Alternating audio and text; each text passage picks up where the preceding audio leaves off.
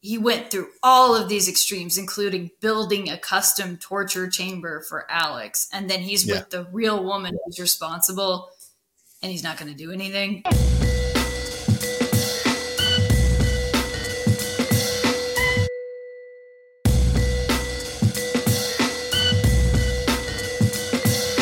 Welcome to The Art of Story, where we take a movie, do a deep dive breakdown where we look at story structure, character, and theme. My name is Adam Argot, and today I am joined by Kate Cannon. She's an actor and producer, um, really, really talented person. Uh, Kate, why don't you tell the, the audience about yourself?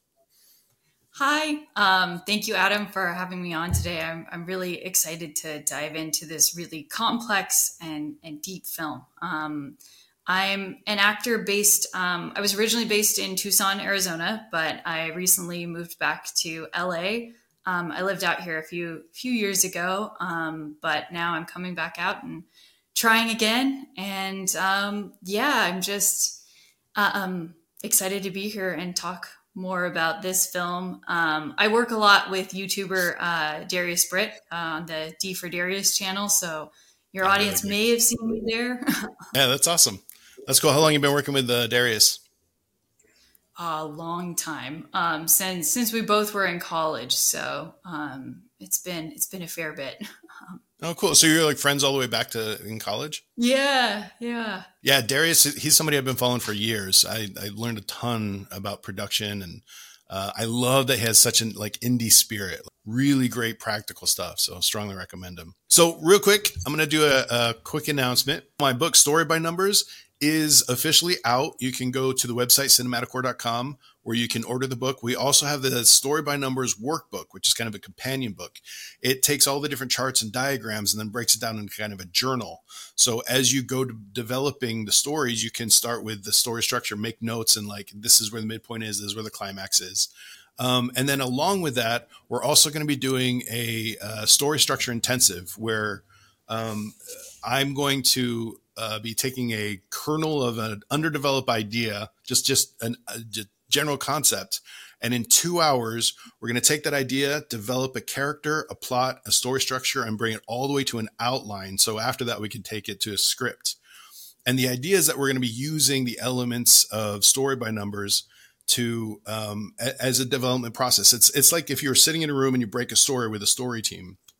It's the same method I would use in a studio, um, just intensified and and uh, concentrated into two hours. It's a fun process. It'll be fun.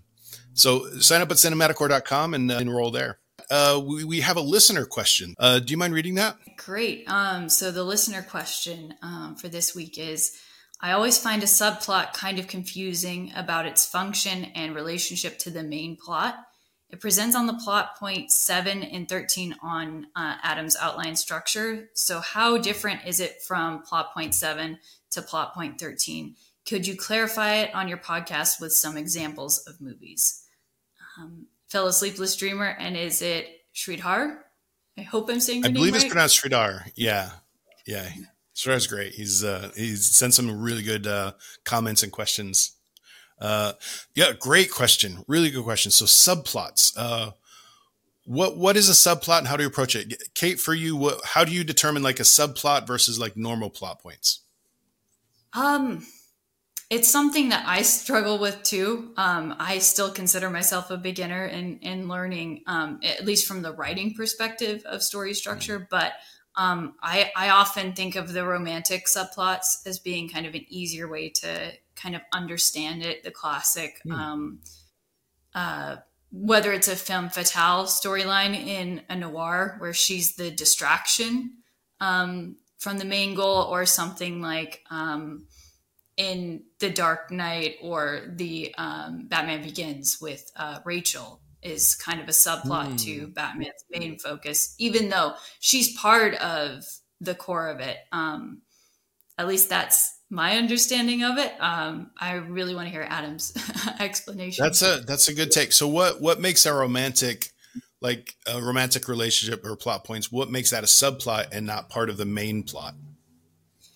It's usually apart from the the main character's um, mm. goal, but it's still connected to the themes of the story. And the way I see subplots as they deepen it and it usually involves other characters that are not the main protagonist or the antagonist, but are still important to the story overall. That's really well said. Yeah, I agree with that.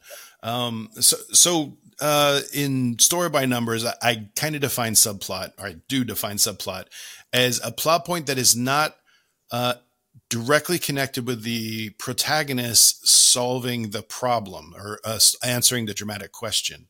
So um, it's you know you know if you, if you're going to the store, your dramatic question is is will you buy carrots? But you stop off and you pick up some stamps.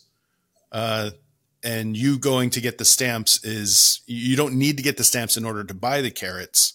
That's your subplot. It's not relevant necessarily to the overarching plot or the dramatic question. Um, um, but then again, yes, a question like it, it, begs the question of why would you include that in a plot? If there's a story about someone going to buy carrots, why involve the story about the, uh, the stamps? And exactly like you said, uh, its subplot is a really great opportunity to develop character and show different dimensions of it. Uh, one of my favorite subplots is also a romantic uh, subplot line, is in the movie Tootsie, uh, where Michael Dorsey um, is uh, dressing, uh, disguising himself as a, a woman actor, and uh, he becomes a soap opera actor, and he's playing a soap opera character and nobody knows his his uh, identity, his real identity is Michael Dorsey. He's famous for being a difficult actor, so no one wanted to work with him. So he changed his identity and disguised himself so that he could get work.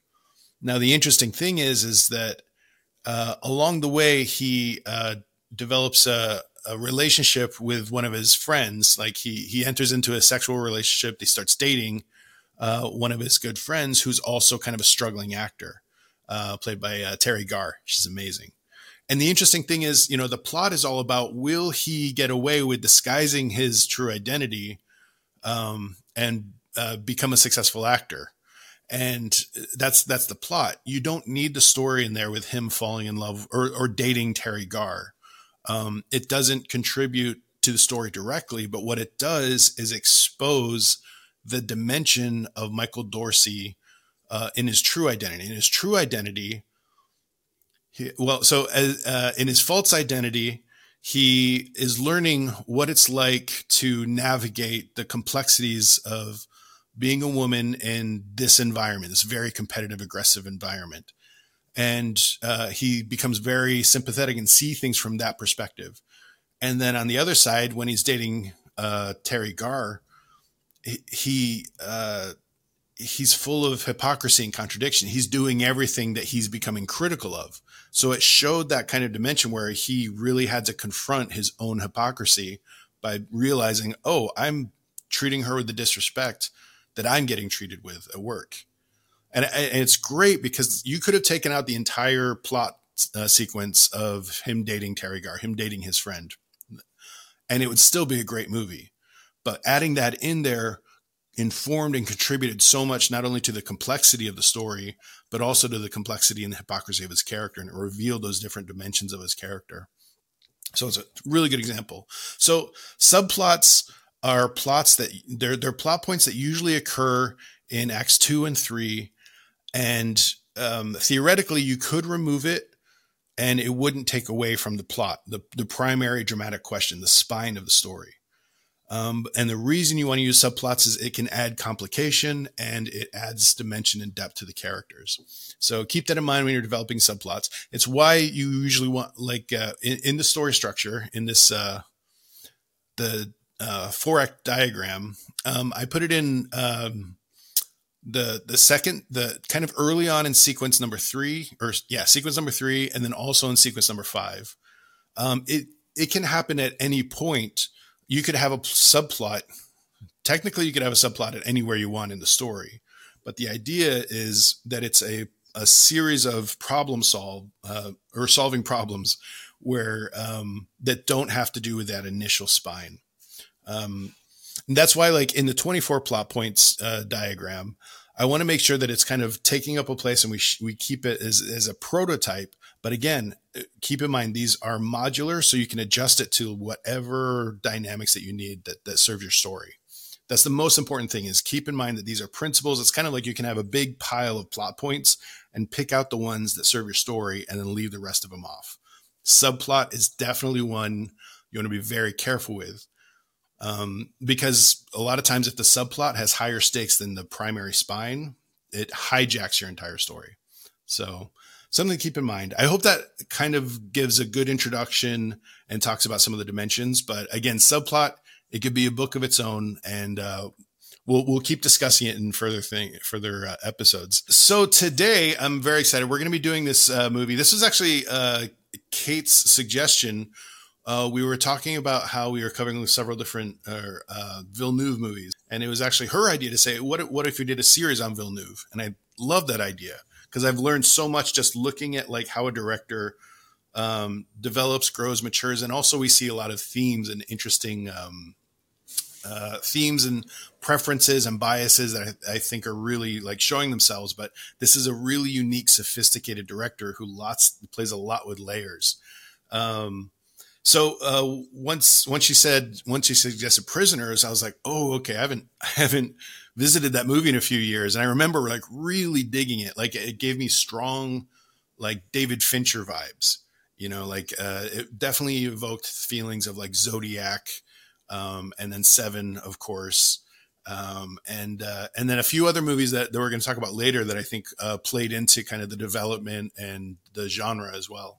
You've got a story inside you, a screenplay no one has ever thought of, a novel you've been rolling around inside your coconut for years. Maybe you wrote a few pages and stalled out. Maybe you even wrote a whole draft but don't feel confident it's any good. Or maybe you've been writing draft after draft after draft and slamming into writer's blocks or dead ends or wandering into the weeds. Maybe you just have a few scenes centered around some dope high concept, but you don't know how to develop a character, much less construct a plot that would generate a character arc. Maybe all you have is some simmering spark of an idea, just a simple desire to write a story.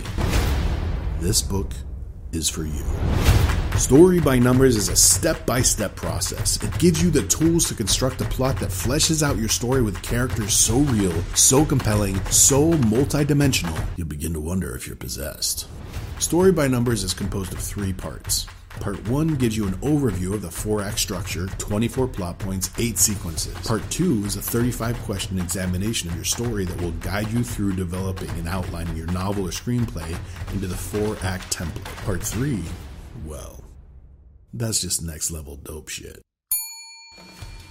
This isn't just another book on theory. Story by Numbers is a diagnostic toolkit for developing and fine tuning your story. You'll also want to pick up the Story by Numbers workbook. For each story you're writing, you'll need a journal to organize your ideas. The Story by Numbers workbook is a companion notebook that walks you through the process as you outline your story and guide you through each phase of development. From constructing your protagonist's internal drive to plotting conflicts that expose character to composing scenes that drive compelling stories. By the time you've completed your story by numbers workbook, you'll be ready to finish your manuscript. Story by numbers. Write more, better, faster, doper.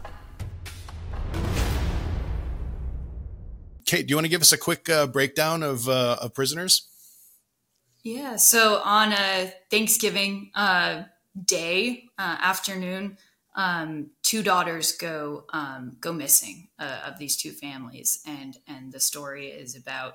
Um, let's see. I'm going to. I don't know why I just Keller. I'm going to say this part again, just because I want to get the character's name right. I always struggle with char- character names. Uh, Keller Dover, Hugh Jackman's character, um, doing everything. I, I don't know why I hate that name, Keller Dover. It's such uh, a it's such a difficult name to say. Keller Dover, Keller Dover. They both sound like you know last names. But, uh, yeah, that's. I, I, think that's why when they're saying his name, it sounds more like a last name. And um, getting into symbol, sim, symbolism, there we go. Later, um, Keller, I guess, means basement in in German. So we can talk about that. Oh, I didn't know that. I, yeah, I, I didn't know until I heard it in an interview, and I was like, oh, that's that's really interesting. So we have it here. When Keller Dover's daughter and her friend go missing, he takes matters into his own hands as the police pursue multiple leads, and the pressure mounts. And then for director, we got Dennis Denis Villeneuve, of course. Is it Denise or Denis Villeneuve? I've heard Denis more. Um, yeah, which I think would be me too. Yeah, I believe he's Quebecois, so it'd, it'd be more the French X uh, pronunciation, Denis Villeneuve. Which when I first heard, when I first saw his name, I was like, "Oh, Denis Villanueva," you know, because I yeah. language. I was like, "Ah, Villanueva." Everyone's saying his name wrong, but that's because I'm not very good at French. Uh, and then the writer is Aaron Aaron Guzikowski, right? He's so he's the show creator uh, of uh, Raised by Wolves, which is really interesting. Uh, he wrote Contraband, uh, The Red Road, uh, Papillon screenplay by, and then Raised by Wolves. Did you see Raised by Wolves, the series? I haven't. I haven't, but now I, I want to. Um, it's it's interesting. It's really complex. Like it's a uh, it's he's definitely playing with a lot of same themes that he's playing with in Prisoners, but a completely different approach to storyline. It's this like far future sci-fi interplanetary uh, space saga. Cool. It's it's fun. There's some really cool stuff in there. I like it. Um, one thing that's that's interesting is so this script was on the 2009 blacklist, uh, and the blacklist is kind of a a, a list of uh, aggregated kind of the best screenplays that lots of industry professionals uh, kind of aggregate over the year. And they tend to be kind of the ones that like agents start competing for and gets really good reputation. Um, and then now and then that kind of evolved into the blacklist website where you can uh, submit your script and it'll be uh, voted on or read by uh, industry professionals. And if it, you know, if it gets good momentum, then uh, agents tend to take some interest and they tend to go into production. So, so this was one of those scripts that was kind of floating around. It was part of the blacklist. Lots of people read it. Everybody dug it, uh, and then it got picked up. And just what was it? I guess about three years later, four years later, Villeneuve was attached and went into production. Um, and it, the thing that was really interesting is uh, Guzikowski said that he had uh, written it as kind of an inspiration for the Tell-Tale Heart. So strong Edgar Allan Poe uh, motive or uh, themes that were connected to it. Uh, cool. And then the cast. Oh, what'd you think of the cast? I love the cast. I'm I'm a huge Viola Davis fan, and and yeah. Hugh Jackman. Um, I think Hugh Jackman I think he gets enough credit now, but he's he's very versatile as an actor. His background is in musical theater, which mm-hmm. seems like it wouldn't fit, but then I love him as Wolverine too. Um, but I, yeah. I, think he's fantastic. Melissa Leo's incredible, and then Jake Gyllenhaal is is always great. Um, yeah. Really like him in this role, and and Terrence Howard. I really like Terrence Howard too. Yeah, I was gonna say like Terrence Howard is somebody that eh, he's his performances are so intense. There's so much where he throws himself into it. And he's, I, am a huge Terrence Howard fan. I think he's amazing. Did you ever see that movie, uh, Hustle and Flow? You know, I ha- still haven't seen the whole thing, and I really want to because I, I, am a fan. Oh, of, it's of so it's brutal. I love Hustle and Flow. It has it's it's a, such a great story, and Terrence Howard is like it's a vehicle for him, and he's amazing, and he's so charismatic and complex, and both vulnerable but tough, and boundaries, but like he, he just, he really speaks to the camera. Every time he's on screen, I just feel so much depth and vulnerability from him. And also like this edge. He always brings this really interesting edge to it. Um, yeah. Yeah. Really good actor. Uh, yeah. And then just fantastic cast. Like I, you know, this is, uh, Jake Gyllenhaal and Hugh Jackman, like as, uh, well, we'll get into that in just a little bit, but yeah, really good. Uh, how about um, budget and release? Um, let's see. It's estimated it was 46 million, and uh, okay. should I go with worldwide gross? Uh, was 122 million. Cool. Okay, so 46 million, 122 million, and then domestic. What was it? About 60, 61 million? million. Yeah. So wow. So almost doubled by going international. So that's a really that's a really big success. Domestic, it made all its money back, and then when it went worldwide, that's that's you know covers the marketing and then um, the budget, and then opening weekend, it looked like what twenty million. So it's about half of a half of just the production budget that they made back, which is pretty good. It's not huge. Like usually within the first like opening box office the first weekend, you know, a lot of studios will when they release a movie, they expect to make most of the money back the first weekend. And then after that, it kind of goes down. And then there's other movies that, you know, they release very quietly and then build momentum.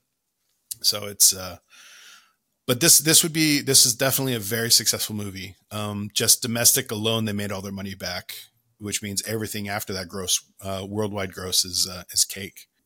Yeah, so on on Rotten Tomatoes, it looks like it got eighty one percent um, from the critics and then eighty seven percent from the audience. Interesting. So the audience liked this a lot more than the critics, which is really interesting. Why do you think that was? Um, I I think just in terms of an audience's response, it's very engaging. This film, um, and yeah. you want to it hooks you, and you're you're waiting till till the end. Um, especially one of those moments in in the climax, you you can't even breathe fully, um, or I couldn't when when it's the car drive home. The the drive to the hospital yeah. that that part yeah. specifically. Yeah. Um, was brilliant.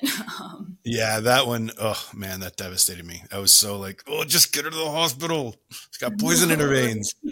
He's been grazed. He's got blood in his eyes. Vision's going, and you're like, don't crash the car now. Yeah. Um, yeah, exactly. Yeah, with this movie, it's so. Um, so it's interesting that there's kind of that discrepancy between the critics and the audience and it, to me it makes a lot of sense and uh, once we start diving into structure I, I think it actually kind of reveals why there might be that slight discrepancy. It's still, it's still very highly like the audience really liked it. 87 is a very high score. And then I would have thought there were more critics that, that liked it. Um, so it's, you know, and again, we're looking at Rotten Tomatoes and Rotten Tomatoes has kind of like a, it's, it's a basic kind of binary, like yes or no, like it or not like it. And it aggregates that and then average it based on percentage which when it comes to you know evaluating the quality of a piece of art it's a little arbitrary. It's it's just testing like it's only you know flavor testing for popularity not really for the actual quality of the art. But it is worth like uh, looking at the indicating factors on whether you know it, it, has that kind of viability or a story that resonates. Um, okay great. That was that was really interesting breakdown. Um, I'm especially interested in the fact that like uh, the the Guzikowski and um, Villeneuve developed this like it was a script that already existed, uh, and then Villeneuve came in and, and worked on it as well. But they like often Villeneuve will come in also be credited as a as a co-writer, but in this case it is uh, completely Guzikowski. Is that right?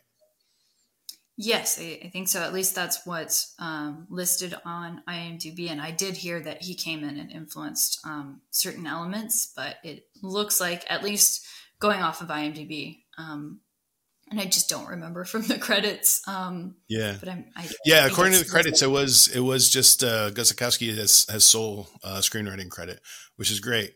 Um, and the thing I love about Villeneuve is he is a very much well, I would say he's a very complete director. Like some directors come in and they're like, well, this is a script. I'm shooting the script exactly as it is. And then other directors come in and say, I'm going to smuggle in all of my themes into the script.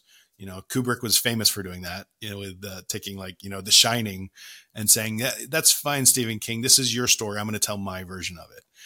Um, but Villeneuve is somebody who who brings a lot. I think he has a lot of respect for source material and a lot of respect for existing story and then always manages to plus it. He's it's one of the reasons why he's one of my favorite directors. Is he he he has such a deep respect for the material, and then brings lots of depth and lots of his themes and lots of his biases that add a lot of like flavor and taste, and really effectively plays with tension and drawing our our attention on the on the drama.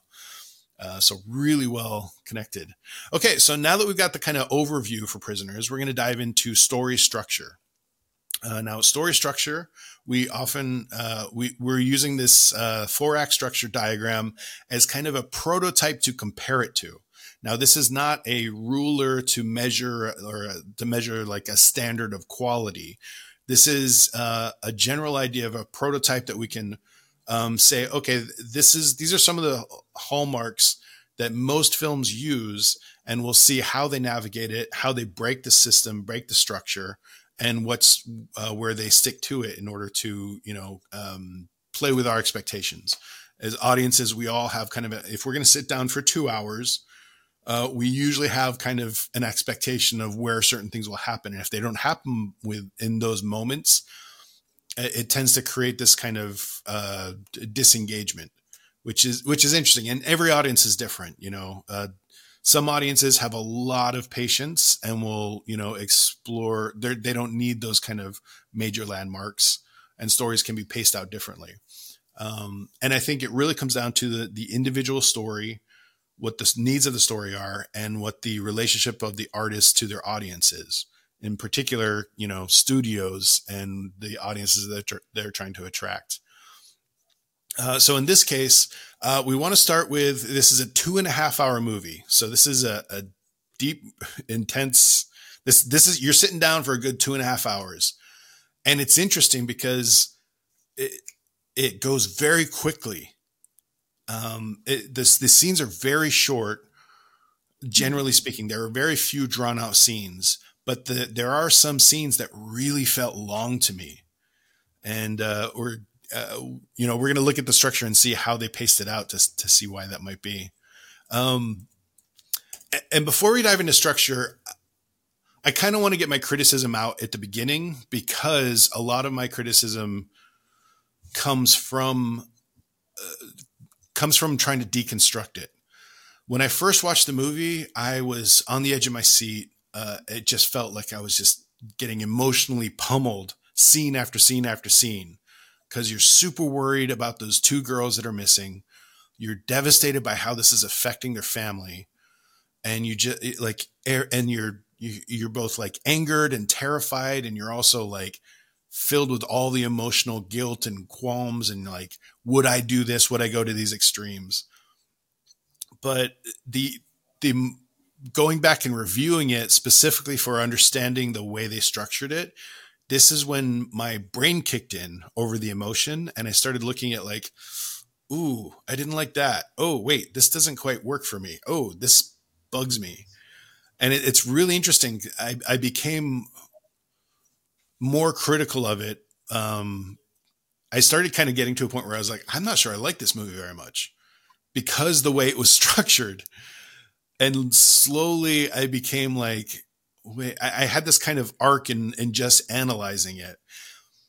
And now I've come to a point where I think the difference is, is I think I, I respect what the structure is and how they execute it. I especially respect the way it's executed, but the actual structure of the story, uh, comes from a point where it's not, I, I, don't have problems. Like it doesn't suffer from plot, uh, like plot holes. It's not, it doesn't have plot holes what it has is moments where it's making a point that I, in my gut, feel like, oh, I don't agree with that. Which is honestly, that's what great film does. It, it challenges you to like, well, you don't want to see this about the world, but this is how the world operates. So, and it was, and I'm, I'm only saying, usually we save the criticism for the end, but as I started to deconstruct the, the structure, this kept coming up for me, like what the story is proving and, and the claims that it's making. Um, what was your what, what's kind of your emotional impact? What was your experience like the first time you watched it, and how do you feel about it now, Kate? Uh, the first time was was rough. Where um, it's funny, I kind of had the reverse experience. The first time watching it, I was really excited to see all of these actors together, um, yeah. kind of facing off. Um, so that was my perspective going into it. And then um, the intensity of uh, the brutality throughout um, I, I always struggle with that. I struggled with that with sicario as well which is also yeah. a brilliant film. Yeah. um, but at times we we need to look at those elements and um, we need to deal with a world that's like this and, and have that conversation um, and and talk about these themes. Um, i I feel like Denny did not hold back at all in in the brutality of um, what happens to Alex Jones um, and mm-hmm. in and just the imagery, especially in um, in Bob Taylor's house with the the snakes. I, I hate snakes, so that was really um, you have the pig's head in the sink, and then the bloody clothes of the kids with snakes was just so um, disturbing not only because I have a snake phobia, but um, just those things together, the innocence of of kids' clothing with the blood and snakes, and kind of a really um, vile. And religion is the second time watching it, seeing how much religion pay, plays into it. Um, mm-hmm. The first time I was more focused on the overall story and what's going to happen to the girls and mm-hmm. are they going to find them? You know, I was more and who who is involved because you're getting thrown around. Once you know all the spoilers, it's it's easy to when you watch it a second time focus more on um, those key elements and see some of the the imagery. And uh, Villeneuve is so good at, at layering and so much symbolism that it almost takes a few times to really take it in um, and and some of those things you won't notice but when you're watching the film ever um, like jake gyllenhaal i was watching an interview um, with him talking about this film. And the tattoos um, part of the reason why his his um, shirt is so buttoned up is um, they made the decision that part of the backstory is he's covering the tattoos. He's ashamed mm. of his past. And and that's really interesting. And it's one of those things that like as an actor is super important when you're building the character and it's something they collaborated on together. Um, mm-hmm. And and you you get those things subtly but it's not something obviously when watching it i can i can point to and be like oh he's ashamed of his past. I might infer that but it gives detail to that character and makes it different from other characters that jake gyllenhaal's played and makes this character very interesting um, in how he approaches different moments in in scenes, and it, it complements um, Dover's character uh, Keller uh, as well because he's got shame in his past with his dad. Um, and and it's very kind of quick that the uh, news article that you see that his dad committed suicide, and I don't mm-hmm. think I made as much of a connection with that um, until looking at the film more deeply and um, part of his drive to protect his family when his father didn't. And he even references, I know we're, we're going to get into it, but in the first conversation with his son, uh, where he states uh, the part about always needing to be ready is what his dad yeah. taught him. Yeah. And then the irony of, um, you can't be ready for your father committing suicide and he left yeah. and and then uh, motivation for his character to always want to protect his family because his dad didn't do that. Um, but anyways that's the the actor part of me diving into character stuff. Yeah no that's that's great. That's I, I really like the insight about jake gyllenhaal's character. When the first time i watched it i hated loki detective loki. I, I was really frustrated with him because uh, and going back and rewatching it, uh, it, it, was funny. I was very like very frustrated and distracted by Detective Loki because I was so emotionally invested in Hugh Jackman's first of all his need, like the concerns, the natural concerns about his daughter. And it's just like, oh, if this happened to me, yeah, I'd want to rage. I would want to grab anything close to me and just like, you know, like tell me, just tell me where my daughter is. I don't care. I'm not interested in being clever nothing. I just want my child to be safe. And I get that. And Detective Loki coming in and saying, like, all right, you better calm down. I would be like, fuck you. What the what the fuck is your no, my daughter's missing. I'm gonna lose it, right?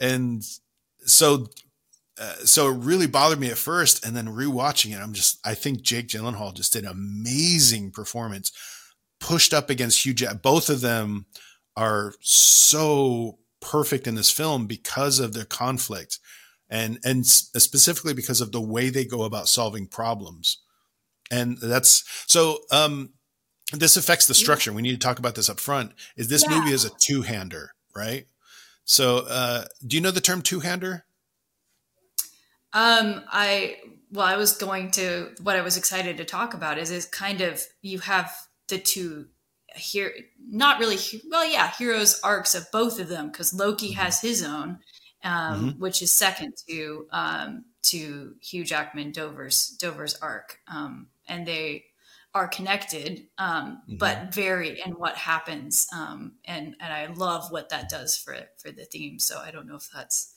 um, yeah really well said exactly so the the two-hander is that we have two protagonists we're following both protagonists who are actually trying to say, solve the same problem. And because of that, we get to see um, posed as a kind of dialectic. And a dialectic is just a, you know, a, a rhetorical, uh, theoretical argument between two dichotomies, two opposites opposing each other.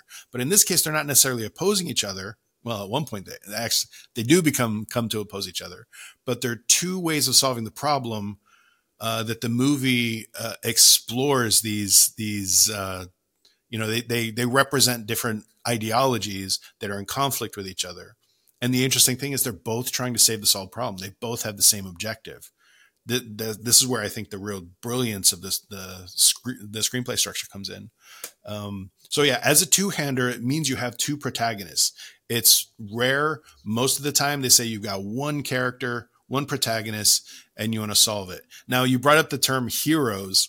You know, I have a very specific idea of, of heroes, which is a, a hero represents an ideal. Uh, like this is the this is the the movie is kind of advocating that this hero is somebody who's going to either learn to do the right thing or already has the right virtues that we all that we should aspire to. And in prisoners, it has a very I would say it's more of a moral mosaic where you have two different uh, protagonists that I don't know if either one of them are heroes, which make them much more interesting because they are, they do come in conflict with each other, even though they're trying to achieve the same goal. And uh, to me, that's where the real genius gets into. And then having two powerful actors like Jake Gyllenhaal and uh, Hugh Jackman in conflict with each other with an amazing supporting cast, you know, Viola Davis, Terrence Howard, and like everybody in there is like you know at, at nines it's fantastic um, so because of that that directly affects the structure when we look at structure um, the thing i always start looking for first is you know what is the spine what is this movie about what's the big question or problem that this movie is exploring in the way the characters solve it um, so in the dramatic question it's always posed as will the protagonist achieve x you know, it's always a yes or no question projected into the future. Um, and because of that, what what would you say is the dramatic question, Kate, for prisoners? For me, it's it's the will will they find the the daughters? Um, yeah, and uh, will they save them? Yeah, exactly. So will they find uh, both the daughters now? It's it's Joy and Anna are the two girls that go missing, right? and it brings the families together in this really dark trauma bonding uh, conflict or trauma. Um, cool. So definitely will will they find the daughters, um, Anna and Joy. Now the interesting thing is because this is a two hander. Um, at some point you could kind of argue well see terrence howard and viola davis start to play key roles in it but it mostly explores and favors from the perspective of uh, of Hugh Jackman. So we're following Hugh Jackman as a protagonist, and then Terrence Howard, Viola Davis are are supporting cast, and then you know that's why we jump back and forth between the two perspectives. Um, so because of that, if we've got uh, two protagonists, that means we have two dramatic questions. So the big dramatic question of the whole story is: Will they find the two girls, Joy and Anna?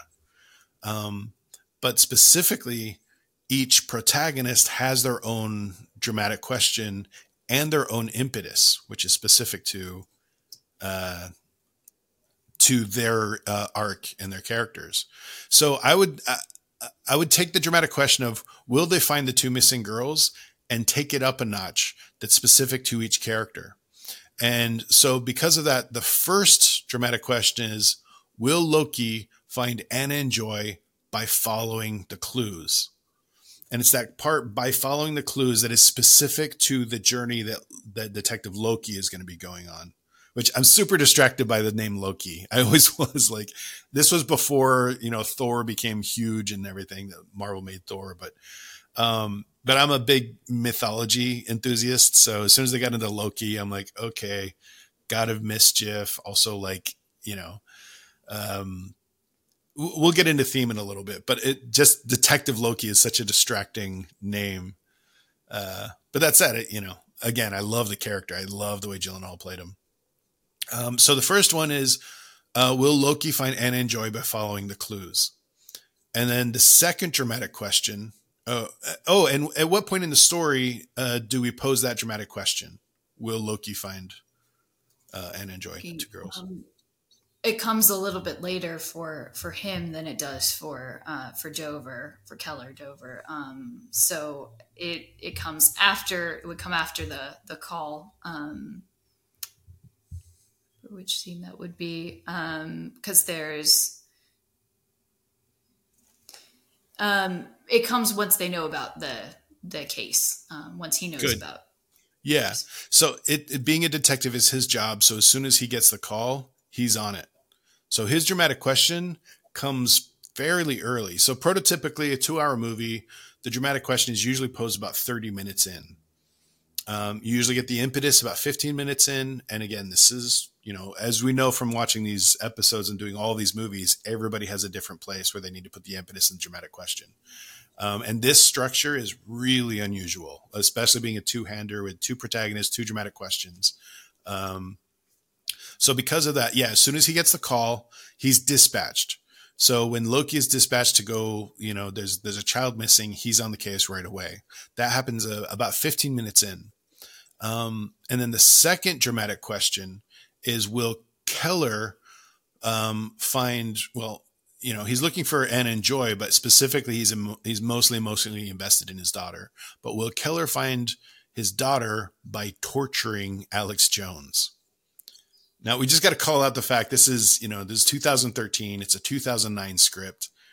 I don't know. Do you, what, do you know if his name was always Alex Jones in the script?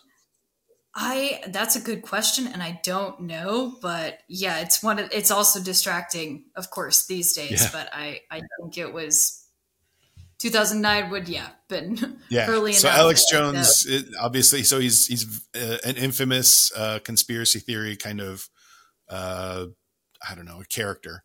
Um, yeah, big media personality, very controversial media personality. And it's interesting because there's part of me like watching it, I'm like, oh, is he saying a theme about, you know, conspiracy theory, which definitely plays into this. But keep in mind, the script was written all the way back in 2009. So, um, you know, I, I would love to ask Guzikowski about that, but I'm not sure that that really does enter into the theme, to the thematic structure, because it was, you know, I'm not sure Alex Jones was in the you know political consciousness back in 2009 when the script was written. Um, okay, so but Keller has a very specific dramatic question, which is: Will he find his daughter? Will he find uh, Anna and Joy by torturing Alex Jones?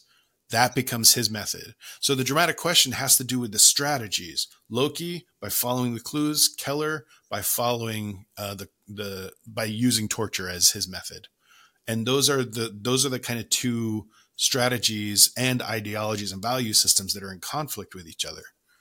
Uh, one represents the law, one represents just pure brutal uh, instinct. Um, so from the, the dramatic question, and then that's posed. The interesting thing is, when would you say that um, Keller has that dramatic question? By torturing him, that doesn't come until he decides to he sees him with the dog. He goes to the house. It's after um, they've released him from holding, and he said the line, "I they only cried when when I left them." Um, and and then he he goes and he's like staking out his house, and you see him with the dog. Looks like he's he's torturing or hurting the dog yeah. even. But that's that's when after he he picks him up and then um, and then later takes him to uh, the apartment building where his, that his dad used to own. Um, yeah. Uh, the, the second he was sitting there strangling his dog, I was like, oh, he's guilty. Yeah, no, he's definitely the kidnapper. He's absolutely guilty. Which is again, it's like it taps into those they they're deliberately provoking the protective biases we have in us. You know, if you can torture a dog, you know, strong associate. If you do that to a dog, there's a high likelihood that you do that to a human being too, especially a child. So yeah, uh, um, exactly. So when he kidnaps uh, Alex Jones, um, that's when he crosses the threshold into uh, this is how I'm going to solve the problem. Because before that, he was like depending on the authorities. He did, you know, he did the right thing. He called the cops, involved them so that they can start look, looking for the daughter. But then several different things happen where Alex Jones is released, and he's like, like you need to be looking. For, you have the guy who's guilty why would you let him go? He's convinced that he's guilty already. He knows that Alex Jones is involved. and so he decides to take justice into his own hand, or he takes the law into his own hand. And so that dramatic question comes at about 43 minutes in, which is late for most movies, but keep in mind, it starts off in 15 minutes in, you get the first dramatic question Loki, will he find the two missing girls? And then um, Keller isn't really activated uh, in his uh, dramatic question until 43 minutes in. In a two and a half hour movie, that's still about 25% of the script. So the pacing is just rolling the entire time. Stakes are very high and you're feeling it the entire time. Uh, the whole time, Hugh Jackman was so compelling in this that everything he did, well, once he starts kidnapping and torturing, I'm like, oh, nah. I get why he would want to do it, but like that's the moral question. It's like, no, I could, I, it's brutal. This is a brutal movie that really explores that Jungian shadow. Um, so from there, we, we've got the dramatic question, and then we want to find the climax. And the climax is the answer to the dramatic question. So um, it's not just like, you know, the emotional cathartic moment um, or the culmination. It is when uh, the character achieves or fails at the strategy and it's irreversible. Okay. So Kate, what would you say if there's two protagonists? Does it does this movie have two climaxes? It does. Um, I, at least I think it does. Um, the mm-hmm. the climax for, for Detective Loki is kind of a more traditional where he he goes to um, the house after uh, Dover has gone, um, and and we all know that Melissa Leo is is the true bad guy. Um, yeah. And and so that that scene where he faces off with her, and at that point, Joy has been released. So Joy's not really part of the um, that that climactic moment. It's it's more a yeah. question of Anna because we don't know yet where where she is until he gets to the house and we see her injecting her. Um, and and then they have that face off where um, he shoots her, he gets grazed, and then yeah. will he save her after that? Um, yeah, exactly. At least was for me that that climax. Um, and yeah. then for um, for Dover, um, the the climax kind of um, and and also sorry going back to the the first dramatic question that does come from following the clues um, mm-hmm and he's he follows um, he's he's really kind of looking into where where Dover went at that point and suspecting him. When he goes to the house, he's he's going to to tell. Um, I can't. I'm sorry. I'm not always the best with character names, and I feel I feel so bad about it. Um, Holly Jones, when he goes to her house, um, he's there to tell her about what happened to Alex, um, and they found him at that point and then he discovers um, what's really going on there. Exactly. Um, yeah, and then we we had the plot point that I I call the the pit stop. uh, yeah. So uh, so climax number one is actually, um, so the answer to that is yes. Keller does find out where his daughter is. So in this case, torturing Alex Jones does pay off. He gets just enough information to go find his daughter. Mm-hmm. Um, so, uh, by putting together the clues acquired through torture, climax number one is yes, he does uh, find his, find his daughter. Um, and then uh, the the second climax. So the first climax is he uh, Keller finds his daughter, and then the second climax is exactly uh, when uh, Loki arrives he finds it. Now, this is what's interesting. This is what is really frustrating to me is that he finds out, he finds the girl completely, he finds Anna completely by accident. Cause he's going, like you said, he, he was sent there by the captain to uh, inform uh, Mrs. Jones, uh, Holly Jones, uh, that, um, that her son has been tortured and that they found him. And when he goes there, he knocks, she doesn't answer, and for some reason, he decides, you know what, it's a private residence, but I'm just gonna walk in anyway, which is breaking and entering. It's part of the reason why I'm like, no, a police officer wouldn't do that. This detective would not do this. It's one of the things that really was jarring for me. Um, So by breaking and entering on a private residence, he discovers by chance the kidnapper in the act of murdering Anna or attempted attempting the murder. And so so that is the climax definitely because it achieves the response. And then after that it's just this chase to get her to the hospital on time. Really just gut-wrenching scene. So stressful. It was really well directed. Um, and then from there, so that gives us the spine that that tells us what the whole story is about. The dramatic question tying into the climaxes, or two questions, two climaxes. Um, and then we have the impetus, and the impetus is the the thing that starts the story. It's the presentation of the problem that we'll spend solving the during the movie. Uh, now, in this movie, so what is the impetus of Prisoners? The girls go missing. Um, yeah, girls go missing. Them, so. Yeah, which happens at 12 minutes in. Like they do not waste any time.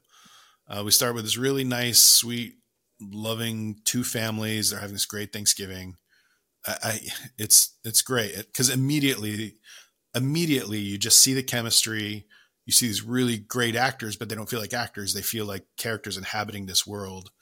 Like I know this neighborhood. I know these people. I would hang out with these people. I'd love to have like Thanksgiving with them and just that that the the pit of my stomach dropping when we know the girls are gone. It's just it's devastating.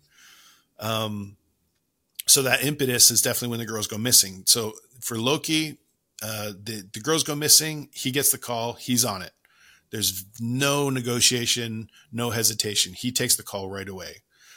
With Keller, however, um, definitely his daughter going missing uh, and Joy going missing as well is definitely the impetus, but it doesn't start him on his journey until he is 100% convinced that Alex Jones took his daughter and Alex Jones knows where his daughters are or where his daughter and Joy, where the two girls are. Um, so that impetus, I would say, is slightly different than uh, the impetus that motivates Loki, which is the moment in the parking lot, police parking lot, where he runs up and he starts, you know, he grabs Alex Jones and he says, "They didn't, they didn't cry until I left them." And uh, so that's the moment where um, Keller goes from being like a terrified, worried uh, father to, "Oh no, I'm going to take this guy and I'm going to beat the shit out of him until he tells me the truth." And I'm going to make sure that he can't hurt my hurt the little girls anymore and it's interesting because it's so like watching it the first time it was in a theater i couldn't pause it there's no subtitles so i'm like wait what did he say he, said I, I they didn't cry until so there's that kind of question in my mind wait did he actually say that or did i just hear that and then keller says well i heard him say this and i'm not even sure i witnessed it and i'm not even sure that's what he said so there's that kind of great moral quandary really well executed the only problem i have with that line is they didn't cry until i left and I'm like, well, how do you know that they cried? You were gone. Which is just kind of a okay. It it, it feels like a plot contrivance, but but it works. It, it's enough for me to be like, if he said that, I'd be like, well, where are they? I, I was pretty convinced that he was uh, definitely involved. Just the only reason I didn't think that he was the actual kid, the actual kidnapper, was because I know this is a mystery and I know the genre. Um, but in the real world, somebody says something like that, I am going to feel like, okay, this person is guilty. They're definitely responsible for this. Um, so that gives us the the the first act is really uh, just you know just the fact we have two impetuses, two dramatic questions. Um, we already have a really solid first act, and so from there we want to track the progress, the ups, the major ups, and the major downs. We always want to start wide and work our way into the specifics. So we move on to the midpoint the midpoint is a really interesting moment in the movie. What would you say the midpoint of Prisoners is?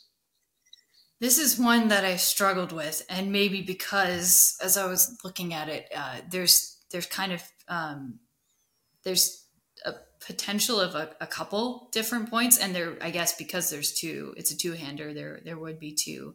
Um, I was kind of tracking to see, and it's right right in the the middle. Um, uh, of the film, runtime wise, is when um, both um, let's see, it's Nancy and Franklin are Viola Davis and Terrence Howard's characters. I think, yeah, they um, they make the decision that they're not going to help anymore. they're not going to stop him, but they're not going to help anymore. Um, Oh, so that he's on his own. So that was one I tracked, but um, Mhm. but then I also watched uh, a um, an interview with Villeneuve, and he was talking about how he didn't say it was the midpoint, but the scene where Loki is watching um, uh, Dover at the liquor store in the rain, and then it starts to snow.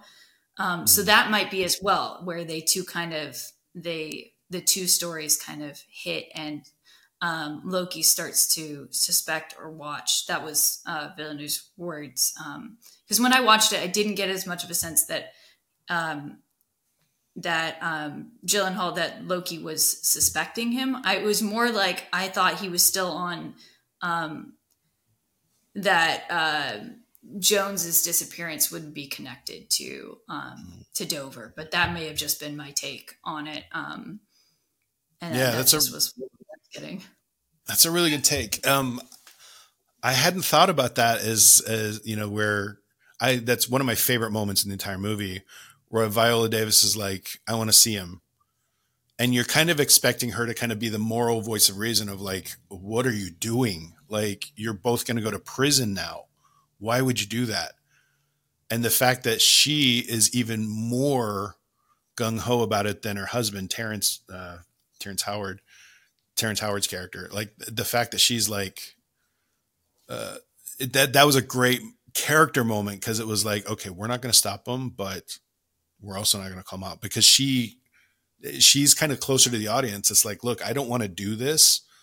I don't want to get my hands dirty, but you know, this is our daughter we're talking about, and the police from the outside, the police look like they're just screwing up left and right, you know, because they they don't Yeah. know the ins and outs of what Loki's going through. Um, so that that's a that's a great theory for midpoint. I do think it is definitely a major turn, but when it comes to tracking the arc of the strategies for uh, for Loki and Keller, I do think it is that moment uh, where they, they get in the car where he tracks them to that liquor store that's just outside the apartment, and then when they get in the car, um, it's it's that moment where they he's you know he says stop following me and go look for my daughter, and uh, and the reason why that's such a big midpoint is because first of all you see the two you know ideologies the two characters come directly in conflict with each other. Before that they're both trying to solve the same problem in completely different ways. Now all of a sudden loki is suddenly like wait a minute. He's doing something that's actually his instincts his detective instincts are saying this guy is wrapping himself up uh, in this uh, conspiracy as well he's doing some he's connected in some way. And that brings him into conflict with each other. Before that they're antagonistic toward each other but they're not in uh, in conflict necessarily. They're both trying to solve the same problem. Suddenly at the midpoint they are in conflict with each other. And that's that's when we get that really great drama between these really powerhouse actors. Uh, and you know really well written characters too. Uh, so from the midpoint we want to go to the low point now, this is a movie that starts, well, actually, it starts really high, you know, Thanksgiving, it's great. And then just drops into the basement of hell and just keeps getting lower. And then you find all sorts of lower levels. Um, so, what would you say is the the low point for prisoners? So I think there again are two, um, which Yeah, tracks with with the two stories. So the low point for um, for Keller for Dover is um, is when he looks at the picture in, of the bloody sock um, for for his Ooh, daughter. Um, for for me, because then it's does he find his daughter? The answer in that moment is no, and and torturing did no good. Right? They didn't find her. Um, Yeah, and and I, I thought performance wise such a great scene both of them Mhm. viola davis and terrence howard their moment Yeah. reacting to it and then and then his too um and there we can talk about this later if you want to but in the jake gyllenhaal interview originally he's supposed to get really angry and throw him against the wall. And hugh jackman actually came in and was like this doesn't feel right. And Mhm. um there is the line there of um, where he does say that you you wasted your time. You could have been looking for her. Basically this it's on you but it's subdued which is um, so much more powerful and hurtful, and um, mm-hmm. it just lands. I think so much better than like a Batman style, like yeah. or Wolverine style confrontation. Um, yeah, we've already seen him part, explode. Oh, sorry. Go ahead. Oh yeah, no, it, that, that's okay. I, I um, that that was it. um, yeah, uh, we've already seen uh, Keller explode and torture uh, Alex Jones, and we're seeing him just like rah rah, rage and rage and rage. And Hugh Jackman just has this amazing emotional stamina where he can really just surrender to the emotions of the character. So, so I always believe his performance. It, it, and it's and then seeing him up against you know Gyllenhaal who's playing it cool, who's frustrated, and he's right on the edge of you know just like I'm just trying to solve this. Let me do my job. It's good tension. Um, so him, you know, like that moment of just like it feels like defeat. Uh, it, that's great instincts because I agree. I, I, wouldn't have wanted to see him blow up at Loki because because at that point it wouldn't. I wouldn't have bought it. I agree. I, I that's great story instincts on uh, Jackman's part.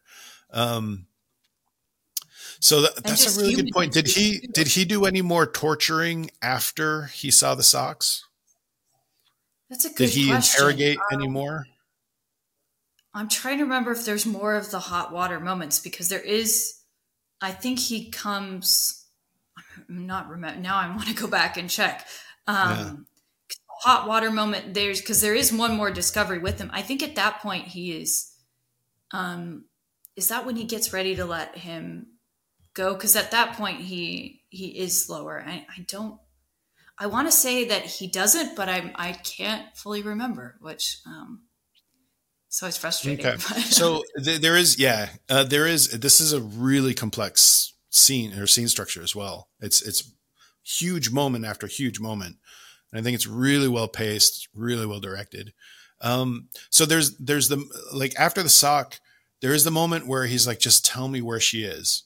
Uh, and then he says she's in the maze. And that's what leads him to say, like, okay, maybe what he means by maze, maybe I need to go investigate what he might mean by that. So if I go talk to his mom, maybe she can kind of uh, uh, shed some light on what uh, what he might mean by they're in the maze. And that's what drives him to go to Holly Jones's house uh, and and talk to her, you know, and kind of do that fake thing of like, well, I just feel really bad about you know beating him up and scaring him off. Um, so there, so I would say that that's a great moment because it that is that it hits that feeling of despair. And i would definitely say like that was definitely the low point for viola davis's character um, mm-hmm. because it feels like there's no hope after that except there is there is still hope. They haven't found the bodies and they haven't found the little girls. Um, so i would say the the low point for keller in particular um, Oh, actually, let, us talk about the low point for Loki because Keller and Loki, you're yeah. right. There are two low points. So, Loki, I would say that his low point is that the part where he just loses it the most is after the suspect suicide when Bob Taylor kills himself uh, during the interrogation. That after that moment, like his career is fucking ruined, and then on top of that, he's uh, he goes out and he's like, he was my one link to find these girls and he shot mm-hmm. himself. And he's like, I needed him alive to solve this. So he's furious. So I would say that that is Loki's low point. Um, I agree. And, and that you know that because and also look at it emotionally like that's the the most unraveled most of the time he, he keeps it disciplined he gets frustrated especially during the interrogations you can see his anger but he keeps it really bottled up and and Gyllenhaal's great casting for that because you always feel like he's just like this ravenous animal who's about to like just lash out, and um, so so when he loses it, you're like, oh, this really definitely affected him. It's it's changing his career, but it also more importantly ruined his chances of finding these girls. Um, and then the low point for Keller, and this is part of what I think is really unique about this, is this, this is especially true with tragedies the low point, I would also say, is the climax. So usually you have those as two separate plot points, but there's not a single moment where where Keller is further. You get the slight satisfaction of saying, "Okay, I know where my daughter is, but I'm powerless to protect her." there might be, but the problem is, is we don't, he still doesn't know for a fact. This could be some mm-hmm. other psychotic woman taking credit. Go ahead. Yeah, we don't know. He doesn't actually see the daughter, so he doesn't Yeah. know for sure. It's just what she says. And Yeah. um, and yeah, that's true. And the last thing she says before uh, before closing that hatch and leaving him in the hole in the ground is, "I hope you're still alive when I throw her her body down there." Yeah. So Turning the screws. yeah, Uh, yeah. It's it infuriating. doesn't get lower too. Yeah, exactly. That's, yeah. Yeah, it's literally, you, you almost geographically, you can't get lower than that, than a pit in the ground. Um, yeah. So, so that gives us, uh, just going from there, that gives us, oh, you know what? I want to hit, uh, two more little plot points that, uh, so we usually go, once we get the kind of map of the, the big, uh, story structure, we always go back to the hook and the hook plays a Oh, yeah. different role. Uh, the, the hook is a bit of a unique plot point because sometimes the hook has nothing to do with the plot of the story, but it sheds some light on the themes, um, or it Mhm. develops character. You know, every hook is is usually kind of the um, the thematic opening where it's saying like this is the tone of the story, and it's kind of the story in mini or the conflict in mini. Uh, so what what is the hook for prisoners? So we have that opening shot of just the forest that feels tense. Um, Mhm. and then we have the the deer, a doe, um, and we're pulling back to reveal the son and father hunting. Um, so it's kind of an interesting of like there's we're just in the forest, which is kind of there's that as a metaphor. The wood and the forest are used a lot. Um, Mhm. So I'm curious to, to talk about that in in a bit. Um, and then it's as we're pulling back, we're hearing the the Lord's prayer. Um, Yeah. especially for uh, what's really interesting, and and Dover repeats it later on, but the line, you know, and forgive those that trespass against us. And when he's with um, when he's with Alex Jones, he can't say that part Yeah. um, later on when it's repeated. So I thought that was really interesting. And of course, religion plays a very interesting part, especially to um, our, our big bad, to um, Holly Yeah. Jones and why Yeah. her motivation. So I'm looking forward to talking about that too. But for me, that was. Um, was part of the hook. I, I at least that's the opening image, and it did hook me. So I don't know. Um, Maybe the other part is the RV moving in, but um, So so the hook is a completely like scene on its own. And I think you're dead on right. The the hook is that opening sequence where they're hunting the deer with the Lord's Prayer. You immediately get a sense of the world, you get a sense of the characters, and the final shot in the hook scene is the deer laying dead in the bed of their truck. Uh, so it's it's this interesting, provocative image um, that tells us a lot about the characters very quickly. And this is like maybe a two minute sequence with the with the voiceover of the Lord's Prayer. Uh, so immediately you get a sense that, of, of the value system of these characters, their narratives that they live by. Uh, so yeah, really great. And then there's, uh, of course, uh, there's there's one other major plot point that I actually don't have in my dramatic structure, um, but it's a plot point that they use uh, to culminate a very specific. It, it causes a major turn in the entire story, and uh, I still have some conflicts with it. But it, it but it is a major turn because the, an act culminates and it changes the strategies of the characters. Um, and this this is this uh, this plot point that I'm calling the break, and this is the uh, the break, and this is where Joy turns up out of nowhere. Joy is found on the side of a freeway, and uh, she's taken to the hospital. And like, there's no clues, there's nothing. Like, just luckily she got away, and um, and because of that, all of a sudden it fills in all of the clues that Keller needed to be like, oh, I think I know where she was, and I think I know where my daughter is now. Um, so that that moment is a it's an unusual plot point, but it dramatically affects the structure of the entire uh, of the entire movie. And then of course we got to talk about um, this this major last. Uh, it's kind of a reconciliation scene. It's a very understated reconciliation. Reconciliation is usually where uh, two characters in conflict. Um, usually a protagonist uh, who is in conflict with a uh, supporting character. They have this reconciliation. In this case, it's a very subtle way of having two protagonists reconcile with each other. Um, and that is, you know, the the resolution where um, they're excavating the crime scene, and there's that whistleblowing in the faint thing, in the in the you know in the wind, and then uh, we go to credits just as we're hearing this. So, so, in your opinion, does he find Keller in the pit? I I like to be hopeful that he does, and I, I think um, because at first he's like, eh, but then he listens again. So mm-hmm. um, for me, and just tracking with Loki's character, if he never he there's never been a case that he hasn't solved. Um, mm-hmm. I think he'd still be looking for him, even with their differences, and he would investigate it. So if he would yeah. go into all those boxes with snakes and stuff, he would yep. he would be uh, listening for that whistle. And I, I, I also feel like um, Dover's not gonna give up on it, but it's a very ambiguous ending where it could go either way, which is great and frustrating, um, but subtle in a brilliant way. Yeah. So this, I mean, this reminds me a lot of the the very last shot in uh, Inception, uh, which oh, yeah. we we shouldn't talk about too much because we're probably going to do an episode on Inception. Um, I've gotten a lot of requests for for Inception in particular, um, but it's that last scene where the, the the top is spinning and the you know the top is what he uses to tell whether he's in a dream or not, and then it cuts before the the top stops spinning. This is a similar moment where it's like, well, does he does he find it or not? It leaves you in the question. Now, honestly, I think it is just a it's a fun thing for the director to do for the audience to be like, oh, come on, just tell me. I 100% believe, well, it's a fictional story. So the only thing we know about the story is that it ends before that question is answered.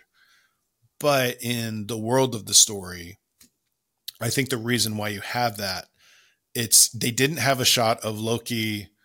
No, he probably didn't. He just he probably didn't hear it. He thought you know, we never got a moment of dismissal of him walking away and we still hear the whistle blowing. That would have been a devastating scene.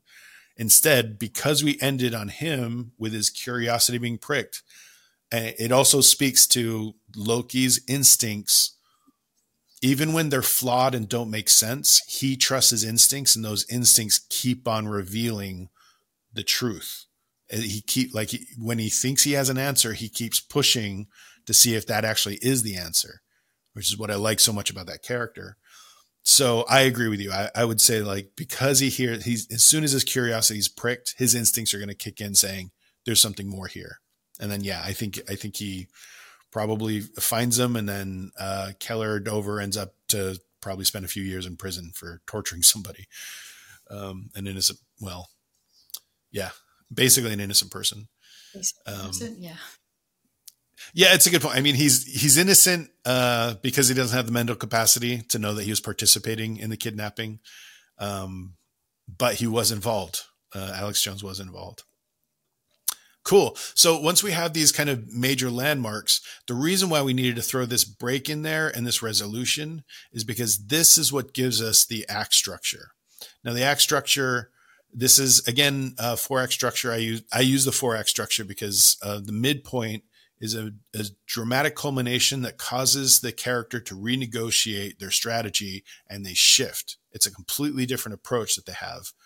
Um, so the first act uh, ends up being about 43 minutes. We cross the threshold into the second act when Keller kidnaps Alex Jones. Um, and then the second act uh, goes all the way up to the midpoint, and that's that's a really solid like you know f- another 45 minutes. So we're already 90 minutes. This this is already like a really solid. If it if it ended at this point, we have lots of momentum, lots of, uh, of character development. Um, and then the third act, the interesting thing is each one of these acts are really long, and even the fourth act is a pretty long fourth act. It, it goes you know all the way from two hours uh, to like half an hour. Like, and a lot of this is that last scene. Like, you, you, they most of these scenes are very very short scenes, except when we get to he finds um, he he goes back to Holly Jones's house. Keller goes back to Holly Jones's house. That scene is drawn out tension, and then um, Loki comes in, finds the girl, and then gets her back to the hospital. That's another drawn out moment. So this act four is really long act four, but it's still the shortest act out of all four of them. Um, so these are these are major landmarks. When we're developing our own stories, we want to kind of figure out where these landmarks land, so that we can contextualize all the other set pieces and all the other ups and downs, um, so that we have a kind of pacing and, and, and understand where the plot is going to take us. Um, so from there, once we have a good sense of the structure, uh, we want to start looking at the character and how you know plot is the product of a character trying to solve a problem and this movie is a perfect example of that because we have two characters trying to save the same problem with completely different strategies. Um, so because of that, we because we have two protagonists, we have to have two inner conflicts or two characters. Now, do you do you see this as uh, two character arcs? Do we have two character arcs? I I think we do. Um, and I, I, would say that a lot of, for a while, um, in some ways, um, well, not in some ways, Keller's arc is a fall arc. Um, he's, he is not, it is kind of the opposite of a hero's arc. Um, he, mm. he becomes the worst version of, of himself on this journey. Um, although, and in some ways, uh, Loki, I don't know, in some ways, he, there's not a huge change. Um, from beginning to to end um, for him. So I maybe you could argue there's not as much of an arc, but I, I do think his worldview. Um, well, maybe it doesn't shift, but there's an interesting point of um, at the end when he's being called the hero and he's mm-hmm. grappling with it that um, I'd love to talk about. So I, yeah, I'm not not hundred percent sure, but um, what as an actor, I, what is what is your feeling about arcs with characters? Do do characters need to have an arc um, in order to you know be like? Does that is that uh, inform your sense of whether a movie is a good movie or a quality story or not? I don't think that every movie needs to necessarily have like a huge change arc. I think there are ones where um, I think it's K.M. Weiland talks about that there are ones where the the the world changes, but the character, like value wise, doesn't change. But I I struggle with that too because how can a character go through something and go through this experience and not end up changed in some way? Um, mm-hmm. I think it depends on the story. I don't know if that's the most helpful answer, but um, I also I don't mind stories if a character is um, I, I don't think we we need positive arcs all the time. Uh, that would mm-hmm. that would make it boring and not truthful to to life. Um, I think it's interesting to explore different ones, and then there are cases in real life where people don't change. So mm-hmm. um, it's more, yeah. More so do you? Not- so, uh, in your sensibility of story, if there is no character arc, because we we do see a lot of movies with no character arcs where the characters don't transform, does that mean that it's a, a lesser movie or an, an ineffective movie? It doesn't have to opinion? be, no. Um, okay. It depends on, I think, the world of, of the story too. And um, yeah. if they're able to change it or impact it in some way, um, yeah. there's going to be some change because something has to happen if it's if it's not within the character and some some characters do stay consistent with their values um, and mm-hmm. and we can like that as as an audience yeah. Yeah, it's interesting because I'm I'm kind of probing that a little bit because I I do hear a lot of um, screenwriters. Some call them gurus or consultants or you know whatever you want to call them. Some and some screenwriters they insist that there must be an arc, there must be an emotional transformation, or the stir, story isn't worth telling. I don't agree with that at all. I think there are tons of stories, like in particular, like you know. Um, fantasy stories like you know like James Bond or um, uh, what's it the the the new Star Wars movies. You know, those are those are fantasies where we're kind of like the the protagonist is like they don't have an arc necessarily. They don't have a necessarily transformation. They're just really good at what they do. And because of that, sometimes it's fun to have fantasies about like, wow, that's it's fun watching somebody who just can, you know, solve every conflict and they're just that savvy enough that they don't have to have a transformation of values. Um, and you know, and that plays a different role. Or, or sometimes you have a character who I have this set of values. I'm going to go through this conflict, and at the end, uh, not only do they have a set of values, they now have proof that their set of values were the right thing for them to believe in. And so, yeah, I, I don't believe there. There's enough range of stories that store as as long as you're emotionally compelling and engage us, then I think the story is worth telling. So no, I agree with you. I don't think the stories need to have an arc or a transformation of values. Yeah, I've definitely beaten that to, to beaten that dead horse. um, but in this case, yes, I do think we have some really interesting emotional epiphanies and value changes that, that we can explore. Um, so with the dramatic char- with the sorry with the inner conflict of the characters, uh, we use the inner conflict to inform the way we structure the plot. Now, this is kind of a way of deconstructing characters. So you have a character that already has these values, and this is these questions are designed to kind of get us to wonder, uh, but just by the choices they're making, gain insight into the inner machine of their psychology. Um, so we always start off looking at the the conscious desire, the and compare that to the unconscious drive, which is what drives the conscious desire. And then that usually has nested within it an Achilles heel, which is kind of a flaw or a false belief. And that Achilles heel is usually the piece of the character that is going to be tested or changed. That right there, that nugget of the Achilles heel is the transformational ground that usually happens in a character arc. And it's the the the field of conflict they face is the moral sphere. And the moral sphere has an imperative which says if you want to survive this moral sphere, you need to change your Achilles heel. Um, and then that's where the art comes from. And once we identify the moral imperative, then we're able to extrapolate a theme or basically ask the question of what did I learn from this story? So in the case of the conscious desire, this is the the, the thing the character knows that they want to do. Um, so in Keller's conscious desire, what would you say that is? It's to find find his daughter. Um, yeah. So for and, Keller, it's to find his daughter, and he's also invested in finding joy. But you know, clearly, it's his daughter. He's you know his priority is definitely finding his daughter, and you know the two are together. They come as a set. Um, so definitely, like the the dramatic question and the conscious desire are usually one and the same. Uh, and then we go to the unconscious drive, and the unconscious drive is the value systems, the things they want to believe and prove about themselves, what they hold sacred and profane. In the case of Keller, how would you articulate his unconscious drive? What are his values?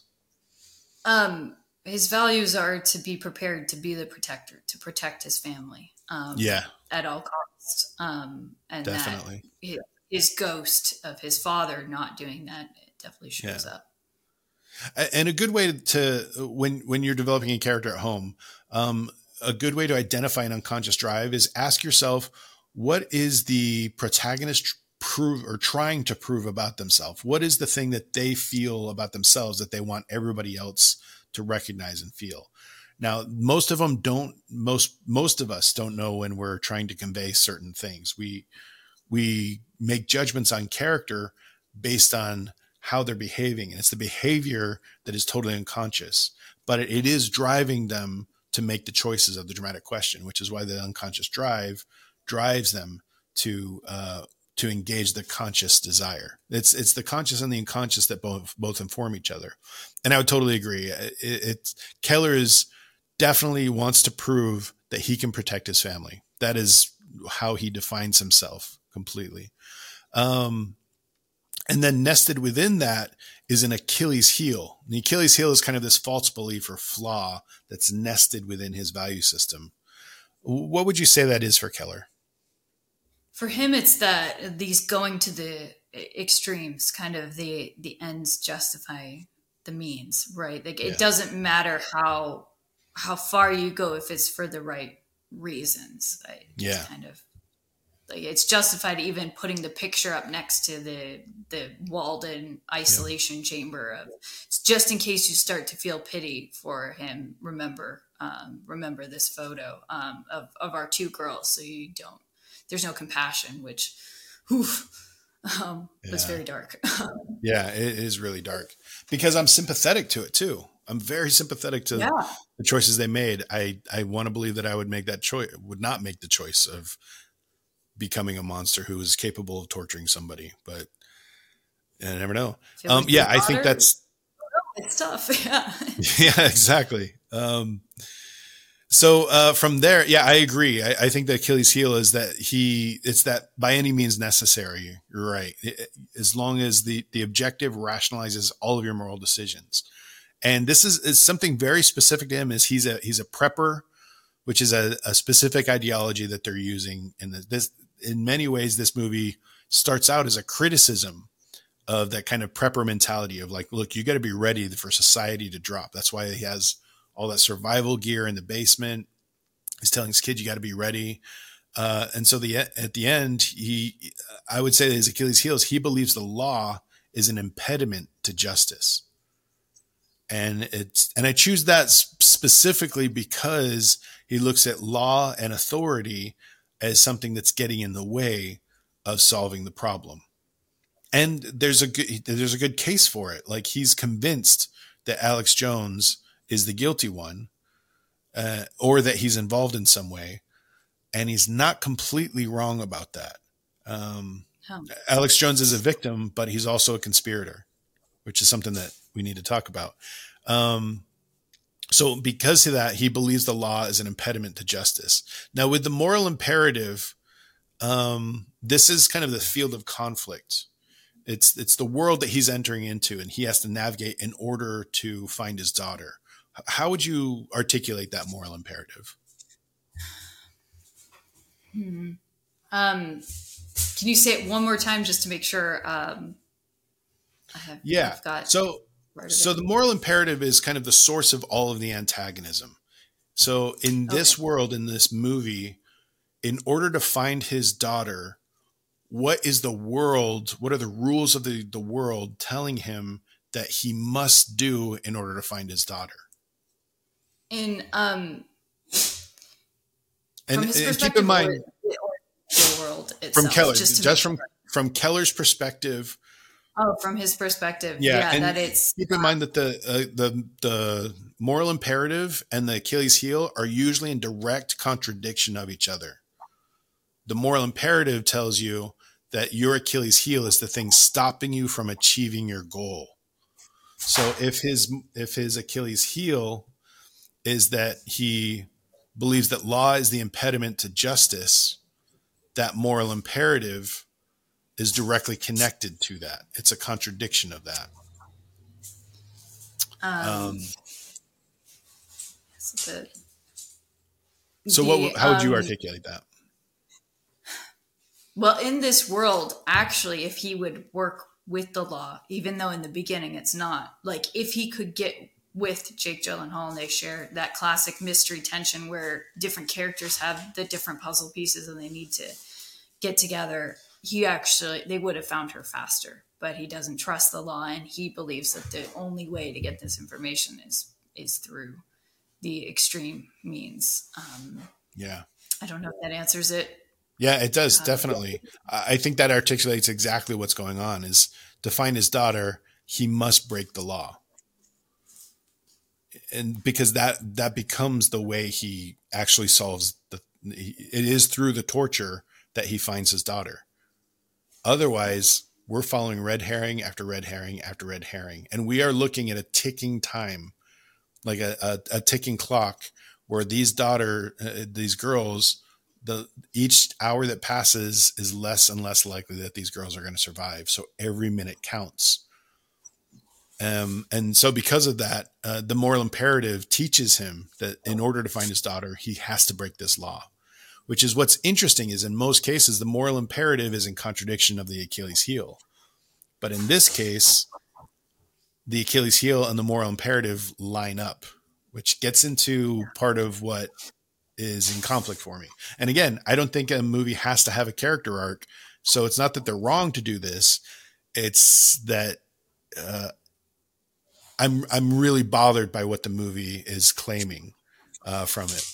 Uh, so the theme is pretty much what we can extrapolate from the story that you know Keller goes through, and the, what we can learn from that. I, w- I would articulate that as by paying the price of his sins, or by paying the price of his sins, your sins, you lead others to the truth, mm-hmm. which is interesting because it's it's when I first watched this movie, my thought was, okay, this is a movie about he's torturing an innocent person. But the irony is that he's torturing someone who is a conspirator, who's uh, he's innocent because he doesn't have the mental capacity to know that what he's doing is right or wrong. He doesn't understand what's going on. So he is torturing an innocent person. But by torturing this innocent person, he does end up finding the truth and I hate that because uh, originally I took this movie as like a condemnation of torture. Like you shouldn't torture because you could be torturing an innocent person and that would make you the monster. The problem is is that this movie rewards torturing a person. It's by torturing Alex Jones that he finds out where his daughter is and by him finding out where his daughter is, he has to pay the price of going into the pit and that's what leads Loki to finding his daughter. So, uh, so because of that, I think this is what the movie proves the proposition that this movie claims, and I disagree with the proposition. I don't like the proposition because it's a a moral justification for torture, which I'm against. I think torture is, uh, you know, it's it's it's a war crime, and it's it's internationally sh- should always be recognized as uh, as a crime. Um, but this movie makes the case that that actually torture justifies the means, or the means justify the ends in this case. Um, so with Loki, let, us take that same uh, character deconstruction when it comes to Loki. Um, okay, so his conscious desire, same thing, find Anna and joy. Uh, and then his unconscious drive. What, what are Loki's values? What do we learn by the, the way he solves problems?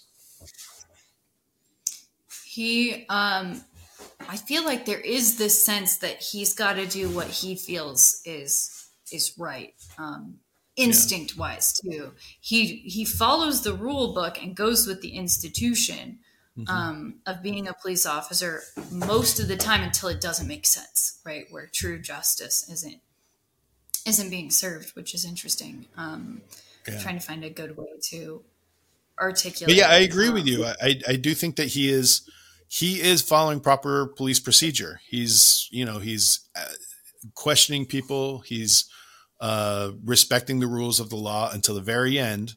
You know, he doesn't just walk into people's houses without a warrant.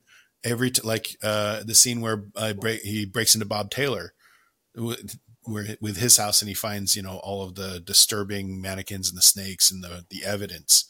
Um, like that was justified because the guy was showing uh, aggression. There was there's reasonable suspicion uh, for uh, being a part of this, and then when the guy ran, that justified his actions. Um, so uh, Loki is using the law. He is holding up the law, um, and he's using uh, he's solving a crime. Is the product. So he his value is he believes that he can decipher the puzzles. He looks at a crime as a series of puzzles, and in order to solve them, uh, that's how he finds the truth. It's not through torture. It's not through beating, even though he does kind of engage in uh, strong levels of intimidation and things like that. Um, most of the time, he's convinced that he just by the process of his intellect, he can solve uh, what the crime is. Uh, so, from the unconscious drive, we have the Achilles heel, uh, the false or flawed belief. Um, what would you say if he has an Achilles heel? What would you say that is? Um, is there anything he's wrong about that the that the um, story? There proves? are times that he is um, where I, I feel like he he hesitates. He does hesitate, and and that's where um, where Dover's justified a bit. And it's I don't, but he's also caught in like he wants to keep um, Alex Jones longer, but his boss won't let him but he's yeah. going to follow the rules and has mm-hmm. to try and and and follow the correct rules um and in this case it's a, it's gray in terms of kind of what you just talked about with why um, why it works with why Dover's able to get the information. Do you want to quick, take a quick pause? All right, so uh, took a quick break. Uh, so he uh, believes the clues will reveal the truth, right? Um, so this is getting back to the inner conflict of Loki. Um, and that that central belief is that you know just by following clues he can figure everything out. So he's smart enough to resolve everything. But in the case of this world, the moral sphere doesn't quite. You could have all the clues in the world, and it won't necessarily build the truth. It'll build a narrative. You can build a narrative from that, but that narrative isn't always the full truth. And the interesting thing is that in, in this case, I think the moral imperative is that to find Anna, he must follow his instincts of a bloodthirsty father. That's the interesting thing about this is Loki doesn't solve the crime. He follows his instincts. He follows Keller. And by following Keller, that's what opens the door for him to go to Holly Jones's house. It's not by solving the the clues, it's by he he got lucky he literally just got lucky that he found the girl in the moment that she was murdering him. He also got lucky that he pushed the door open and walked in and decided to investigate. Now you could say that that's his instincts and his curiosity. Sure, it's. I don't think it's a plot hole. Uh, I'm sure that you know there are plenty of characters that would do that, detectives that might make that decision in that moment. But most detectives are not going to screw up their investigation by trespassing on a private residence without a warrant because it compromises their investigation. Um, See, I would argue, and I was going to say this earlier, but I would argue that he might have a reason to to enter because he's worried about Keller, because he's worried about Dover maybe doing something. That could be a motivation why, because he doesn't know where Dover is, and if Dover's done with with Jones, there is with Alex Jones, there might be a reason that he could do something to Holly Jones, who he believes at this point is just an innocent um, woman, you know. Um, mm-hmm. But she's not. But that's just one theory. That's just one. That's a really good point. I didn't think about that. That's a really good point. Okay, that's an excellent point. The more I think about it, that that's that's a fair that's a really fair criticism because at that point he doesn't know where Keller is. He, uh, Keller already went after Alex Jones. She's not answering her door. Yeah, you're right. That's a really good point. So a detective, knowing that that's the situation, probably would feel just and it ended up being justified because he got lucky and found her as she's murdering the daughter. But you're right. Just the just the fact that she's not answering her door could be cause to justify uh, entering the house. Okay, you're right. I'm glad you brought that up because I was really frustrated with the structure. I'm like, I don't believe he'd make that decision, and the entire plot hinges on him deciding to push that door open. Okay, you may. yeah, that's a really good point. That's why I'm glad we're having this conversation. That's that's a good turn because I, I went from being very like I'm really frustrated with this movie to uh to being okay. Yeah, you persuaded me. Cool. And then uh again, I, I still think I still think the theme comes back to uh solving a crime hinges on random chance. So all of his instincts, all of his uh, intelligence and uh, clues and deciphering and problem solving skills still add up to him getting lucky. He got lucky when he saw the the priest passed out and then he got, you know, he was curious, but he still just got lucky that he found them in that moment. When he sees a body laying on the ground, that's that's grounds for going into the residence because he's like, oh, this person might be dead or have a heart attack. So, you know, he's justified in going into the house. And once he's in the house, he's justified in, you know, poking around a little, little bit more. And he's lucky that he was in there the moment that all those things lined up to justify looking in the basement and finding the, the dead body. So, but as a, I, it's frustrating for a mystery to be everything is just chance. And I, was really frustrated with that theme, but it's true. Like it's true. Most cases, if they get a break in the story, the girl escaping, when Joy escapes, shows up at the hospital, she got lucky. Their, all of their investigation was coming to a dead end and it like joy escaping is what helped keller realize oh i think she i think they were at the joneses place. And so it's like that break in the in, in you know that that break in the investigation is what helped both of them find the truth.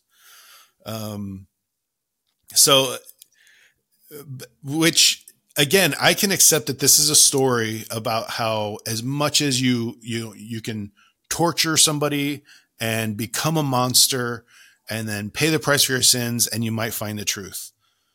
But still, it ends up with chance. You're still throwing yourself to chance of whether this could be. And and the whole movie has all of these little like threads that suggest a kind of conspiracy. I mean, it is a conspiracy. There's a conspiracy of several different people kidnapping children. Um, I want to make sure we're not getting too off track, but yeah, okay, yeah, this, this is a good time to talk about what what is it really about.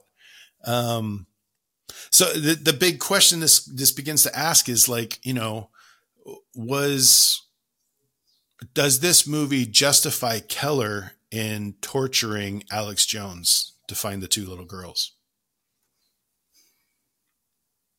I guess in some way it does, but there are there are costs to it, and um, what I think is interesting about Alex is that he is one of the children who was a victim and that's yeah. why he has diminished capacity as the trauma and the abuse with the snakes and the drugs left him in in such a frozen state that and then you see the effect on um, bob taylor as well that he's severely so psychologically disturbed where he's drawing he can't stop drawing the mazes and then whatever he's trying to do with processing with the clothes and the pig's blood and i mean it's it's very disturbing um, and I don't know. I think there is something to we want to make sense of these horrible things that people do and mm-hmm. um, the justification because i'm always interested in what the like the big bad says about yeah.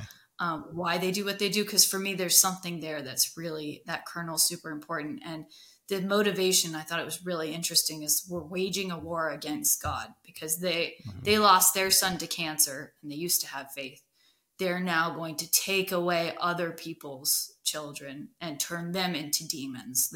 And she says to um, to Dover to Keller that that's what he's done. And he said in his um, opening lines to his son when they're driving in the car that the reason that you need to be prepared is because people will turn on each other in the event of any um, natural disaster. And then he becomes one of those people that turns um, yeah. and has that um, that negative view. So I think there is a key bit about um,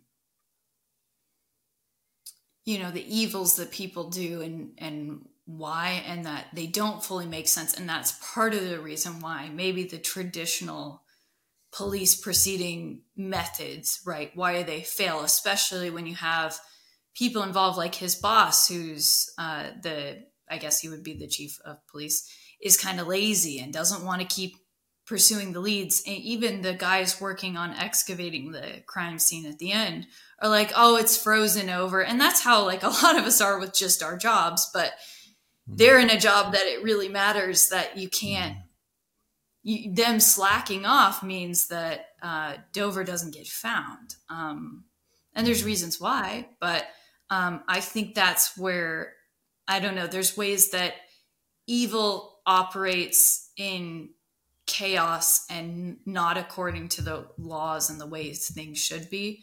And so I think there's maybe this this in between part of um, not full on. I I think the torture is wrong and I, I think there are extreme costs but it's almost like the instinct part of it and it not making sense I, I think there's some some truth to that but the film doesn't i don't know it does kind of leave it in that ambiguous place and in some ways that the torture pays off for for finding. Um, but again, at what cost? And um, I don't yeah, know.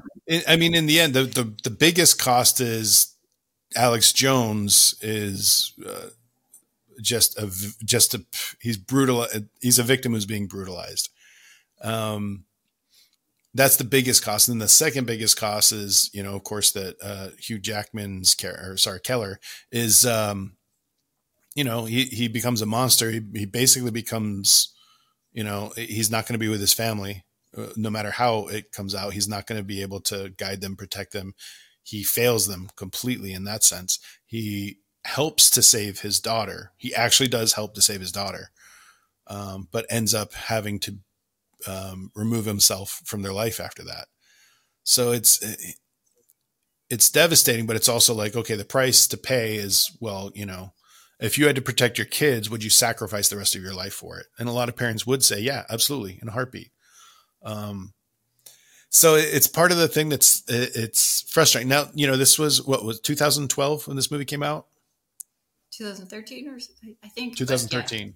Yeah, yeah, okay so you know this is in the context and the, script was written in 2009 which means it was probably developed for a few years before that um, and that's coming right off of the bush years and of course this is speaking to you know i don't want to get too much into the politics of the time and stuff but uh, it is definitely speaking to a major theme about revelations of you know abu ghraib and um, uh, um, oh yeah. yeah i'm blanking on it What's the name of Guantanamo Bay. Thank you, uh, Guantanamo uh, Bay. Yeah, exactly. so uh, there, there's lots of revelations, and then also like black sites. We we found out that in order to get certain information, uh, the military was using torture uh, as one of the methods, and the CIA was also participating in torture. Or as Obama put it, you know, we tortured some folks.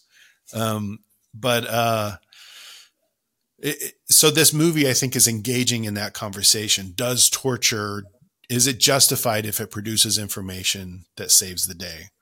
And then that the TV show uh, 24 was a big kind of some people called it propaganda because it explored the idea of every single time he had a problem, he could grab somebody and you know start making cuts and electric you know electrocute them and, until they started talking.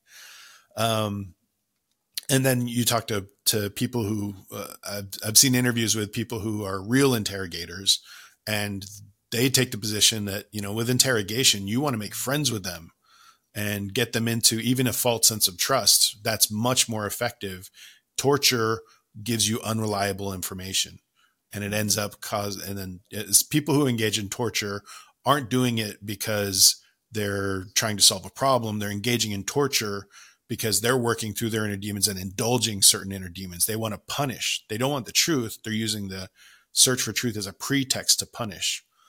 And in the case of Keller, 100%, I believe he is working. You know, what Villeneuve is saying is that uh, he's dealing with the betrayal of his father committing suicide and all the guilt and all the complex feelings.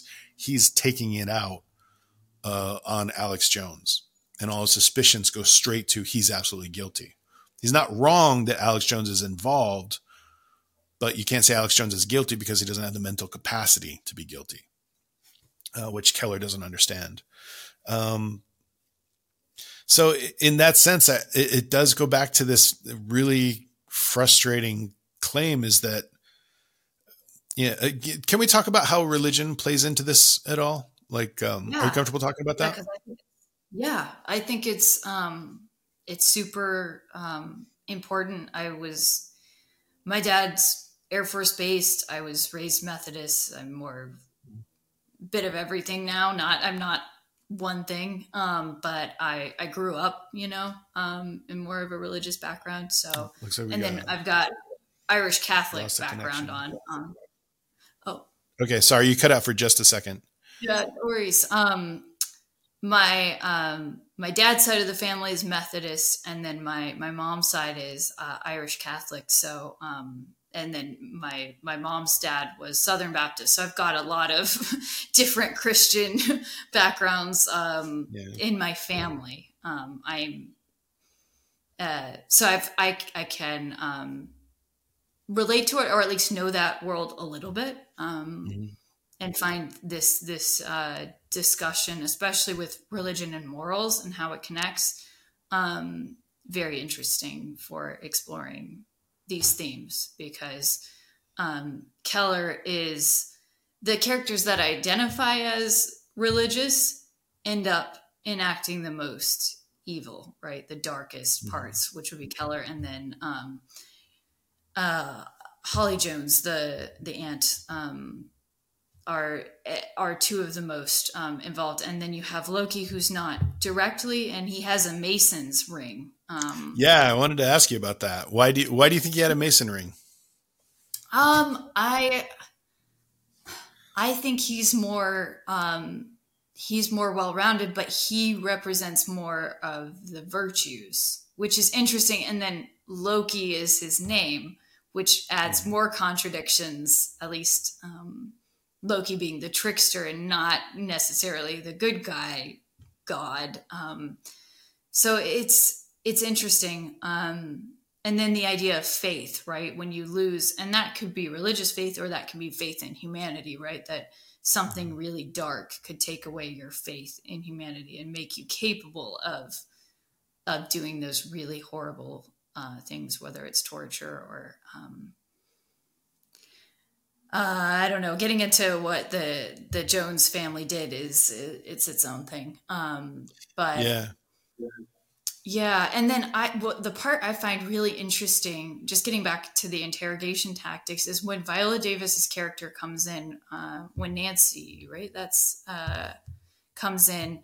You have this moment where she tries to be compassionate with him, and you're like, oh, this might actually work. And if someone could be kind to him, maybe he would give them stuff eventually, right? Like if they had been nicer to uh, to Alex, maybe he would have voluntarily given it over information. It would have taken time, right, and mm-hmm. required a lot of patience um, to get through. And and me personally, that's what if I was in this situation, I'd want that. But she unties him, and what does he do? He breaks the glass, and he's he's going to kill her with mm-hmm. the piece of the window.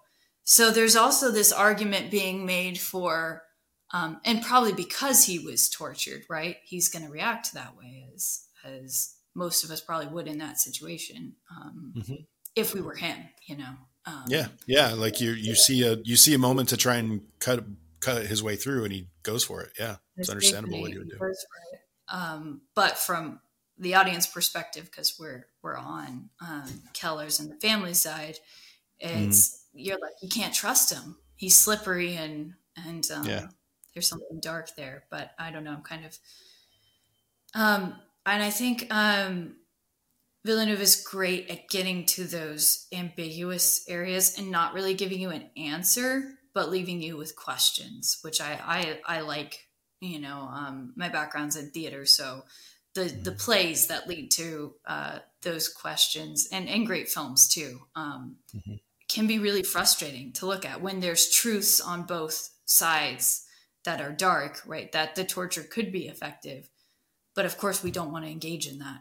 But where is where is the right answer? Where is that line? And it's there isn't necessarily always a black and white, even though we want we want there to be. Um, I don't condone torture, torture or and not not pro that um, at all. Yeah. But um, but like what yeah where there's flaws in the system where a bad guy, say Alex Jones in this story, was the guy where he can slip through and keep doing this. That happens in in the real mm-hmm. world, and there are mm-hmm. stories of our justice system failing, right? Um, whether it's human error or uh, or just lack of evidence, um, mm-hmm. and or corruption too, or corruption too. Um, yeah. yeah. flat out corruption and and dark forces from within. Um, yeah so and that's the diff- difficult thing about our world is it's it's not black and white there's all this gray um mm-hmm. and i don't know it's this is an interesting movie to kind of have to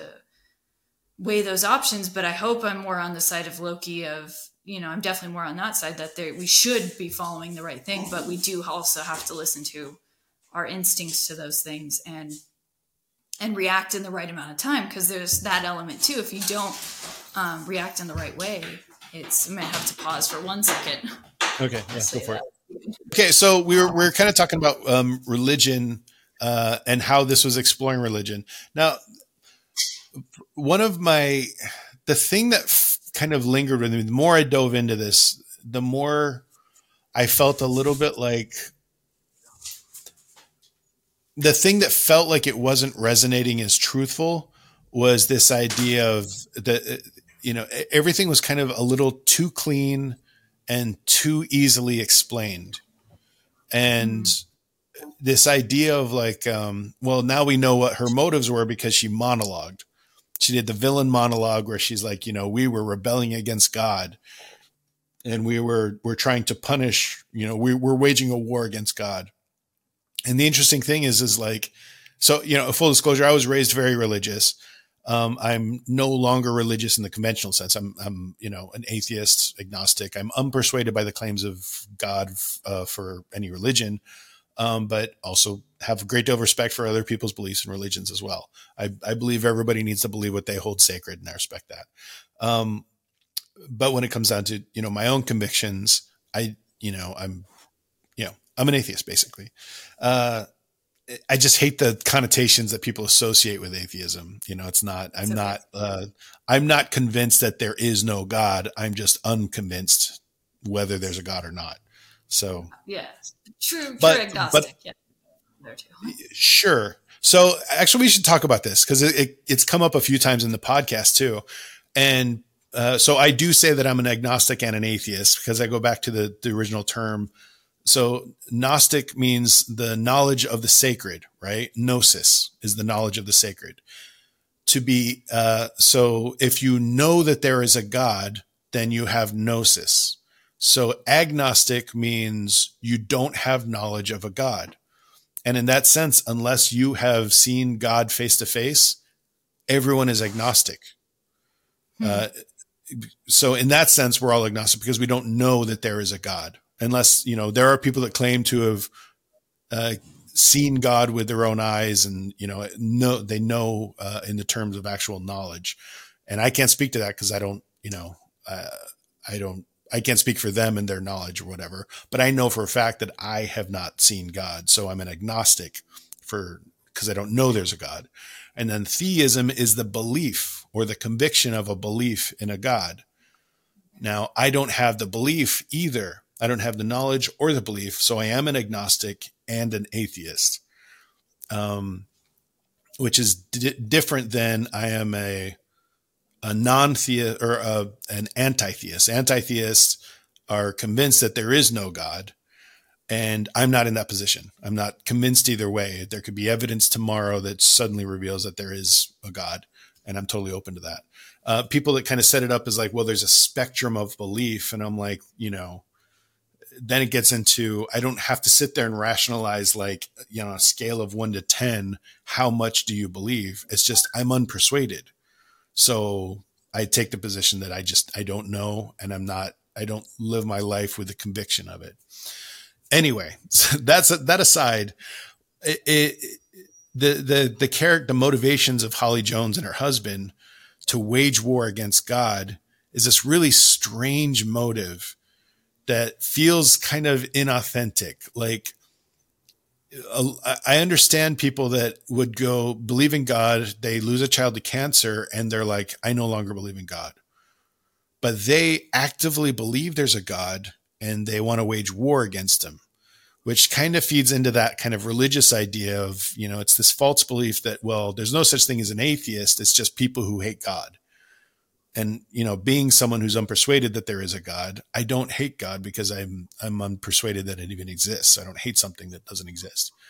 Um, and this movie kind of pushes the idea that real evil uh, is you know this this attack on god or rebellion against god.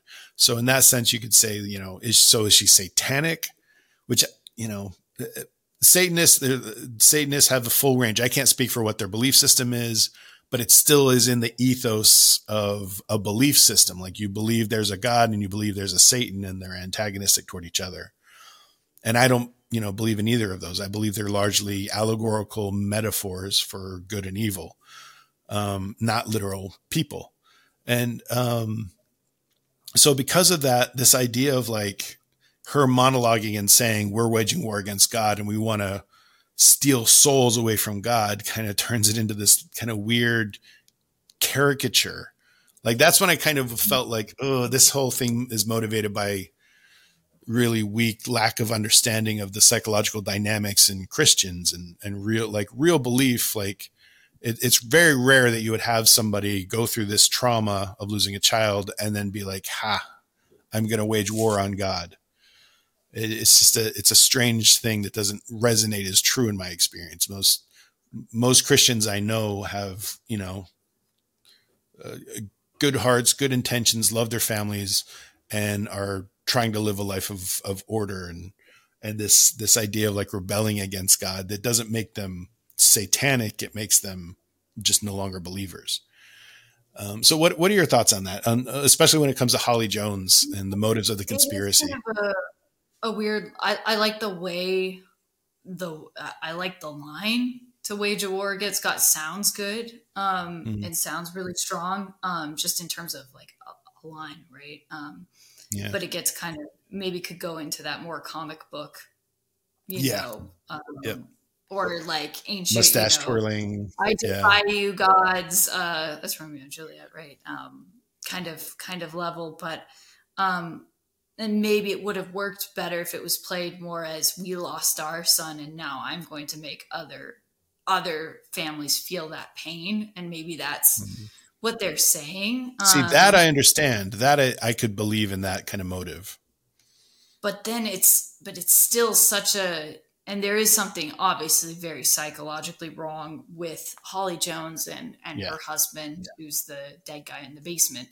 Um, mm-hmm. Obviously, to do these dark things, and it's and we as people, I think, don't want to look at that stuff because it's so evil that we don't we don't ever want to deal with the people that hurt children, right? Like it's a psychological mm-hmm. thing that we it's very hard to look at because it should be right like it should be impossible to do to inflict that kind level of um, pain or harm on on mm-hmm. children um, mm-hmm.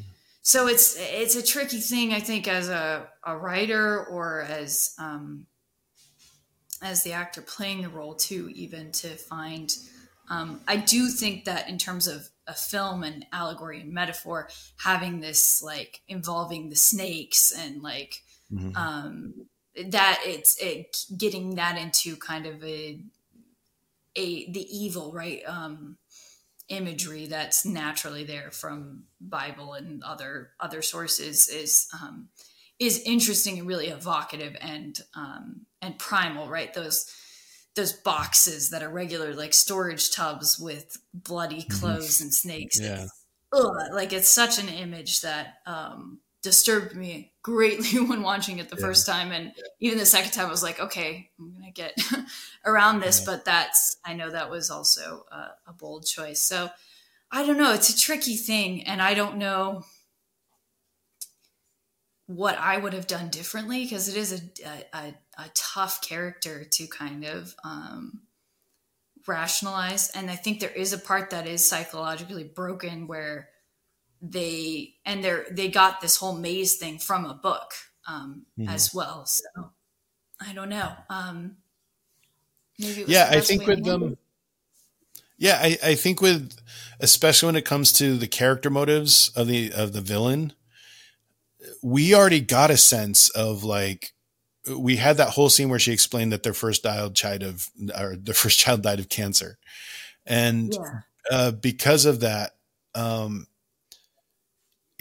we already have enough sense to extrapolate, oh, maybe this is why she's doing it. When she started, basically, the moment she pulled out the gun, she felt like a caricature to me. Hmm. And yeah. it, it, to me, the most frustrating scene, I really love this movie. I think it's beautifully executed. I really resist a lot of the moral claims that it's making. Uh, but it, it but the moment where she pulls out the gun and he's, you know, he walks in, turns his back on her. He's like, I don't want to have to hurt you. And she pulls the gun out and it's like, dude, you're not doing the strategy correctly. Like turning your back on somebody that you're pretty convinced kidnapped your daughter and then giving her enough room that if she pulls a gun and then drinks the juice. Like, no, like you're close enough that like take a bullet. This is your daughter's life at stake. Take the bullet. The likelihood of her hitting you in the, you know, in a, in a fatal shot is very low. Do whatever you have to jump to the side and knock the gun out of the way. But this moment, I did not believe for a second that beefy, huge Wolverine is not going to be able to yeah, take on Holly Jones. Yeah. yeah, she's just sitting there with the gun, like giving him commands, and he's just like, "Oh right, oh right, oh right." I I, I really struggled with that scene because I didn't believe that that guy who's willing to kidnap and torture and beat the shit out of these other people uh, like would just sit there and take it and just take her orders. I think he would have been like, "No, I'm going to take the bullet if it means getting my daughter." And then on top of that, he drinks the drink, which is like, dude, you already know it's her. Just jump at her, throw the table, do something. Don't go along with it because you know that she's not like she has complete. You're giving her power, and of course she's going to drop you in a pit. Of course you're she's going to drug you and poison you, and then throw your do- like. Why surrender that much agency? I did not believe that scene at all, and it felt very uh, if I don't know what happened where it, all the other scenes were really tense and beautifully composed, and then that one scene felt like it really unraveled for me. And it's that moment that I still think it comes back and pulls back. And you definitely persuaded me that like Loki was justified to go into the house and find her at just the right time. The coincidence of like just catching her just in time uh, is just great storytelling. It's, it keeps the the drama and the tension right. You know, it keeps you on the edge of your seat. But that moment where it's like throw the table at her and then knock the, the gun out of her hand. Like once you're surrendering that much agency, he's done. And I don't believe for a second that he would have done that. That's that's my my biggest frustration with the entire film. And then on top of that, I definitely would have the religious themes are already in there.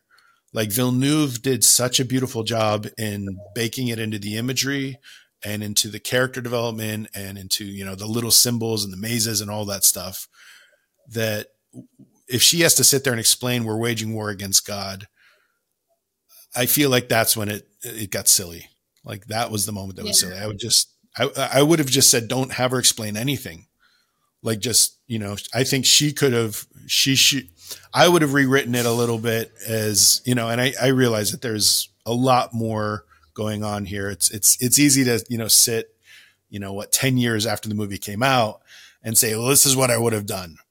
But you know, when I'm working with clients and when I'm working in a story team, these are the kind of questions we are talking about. Is it plausible? Would this character make these decisions? And I think if she has a conspiracy uh, that's been lasting for 15, 20 years with her husband, they would have all sorts of contingencies of how, if somebody gets on, you know, figures out you know what's going on they would have all these ways of outmaneuvering people. They're just standing there in their little cardigan with a gun. I'm not yeah.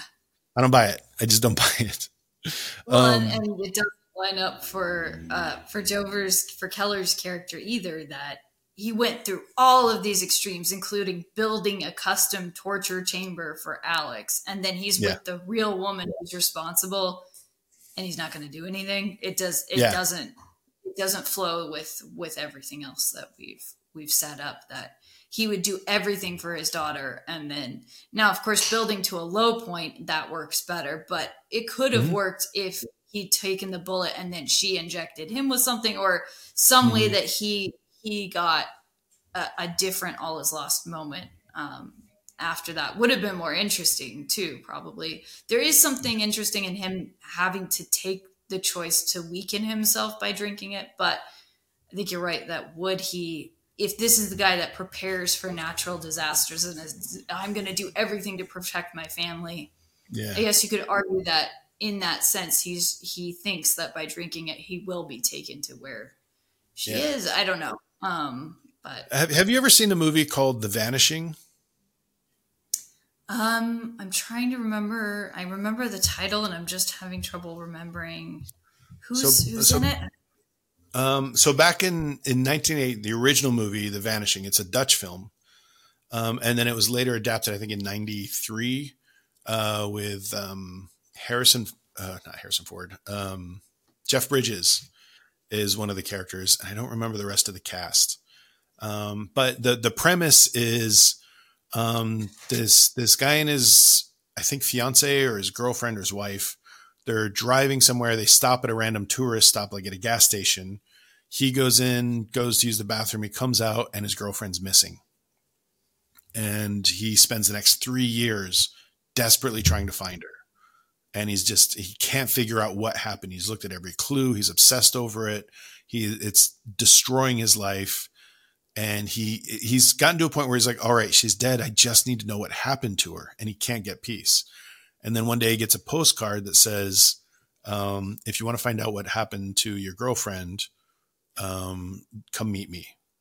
And then, of course, what happens is he meets with a guy. It's this professor. Um, I'm going to go ahead and spoil it. So if you know, okay. Uh, so the vanishing. This is a spoiler warning. Um, what he does is uh, he meets with a professor, and the professor says, "If you want to know what happened to your girlfriend, you have to drink this, and it's obviously going to knock you out." And he's like, "You'll find out what happened to her, um, but you'll also pay the same price." So the question is, is is it, you know, can you live with not knowing? Or is it so important for you to know, even though you can't do anything about it, all you need to know, you'll just find out what happened to her. And so, of course, the, the protagonist decides to go ahead and drink it. He passes out and then he wakes up uh, underground inside the shallow pit uh, where he's basically being tortured to death until he dies. And that's the end. It's a really grim movie. It's super grim. Yeah. And um, so it was originally a Dutch film and then adapted to an American version. And you know, when I was watching this, it, it I saw a lot of uh, it was definitely influenced by it, like that plot of here, you got to drink this if you want to know where your daughter is, uh, to the point where it's it invoked a lot of the similar things. I don't think it's like a ripoff or anything like that. I think it's it's uh, definitely pulling from different plot points that played into it. What I think the Vanishing did really effectively is it presented the proposition of how important is it for you to know the truth? But because of prisoners is all about like he wants the girl the children to survive um it, it, gives it kind of a limited there's no time to negotiate. He doesn't sit there and like wonder would i take the drink or not? He takes the drink immediately. He's like if this is what i need to do to save my daughter i'll do it. But i'm like well take the bullet then. Take the bullet like let her yeah. shoot at you and then uh, take her out. You could def- you could fall on her and break her, and then go save your daughter. Um, yeah. So it, it, a lot of my uh, and let me let me reinstate because I'm kind of shitting on the movie a little bit. It's mostly just that little scene that feels like it doesn't fit in the rest of the movie because the rest of the movie is incredibly compelling. It's really well directed. The cast is phenomenal and the the writing is really solid all the way through. It's just that one moment that I, I really struggle with, and it and it ties into like I don't quite buy the religious motives.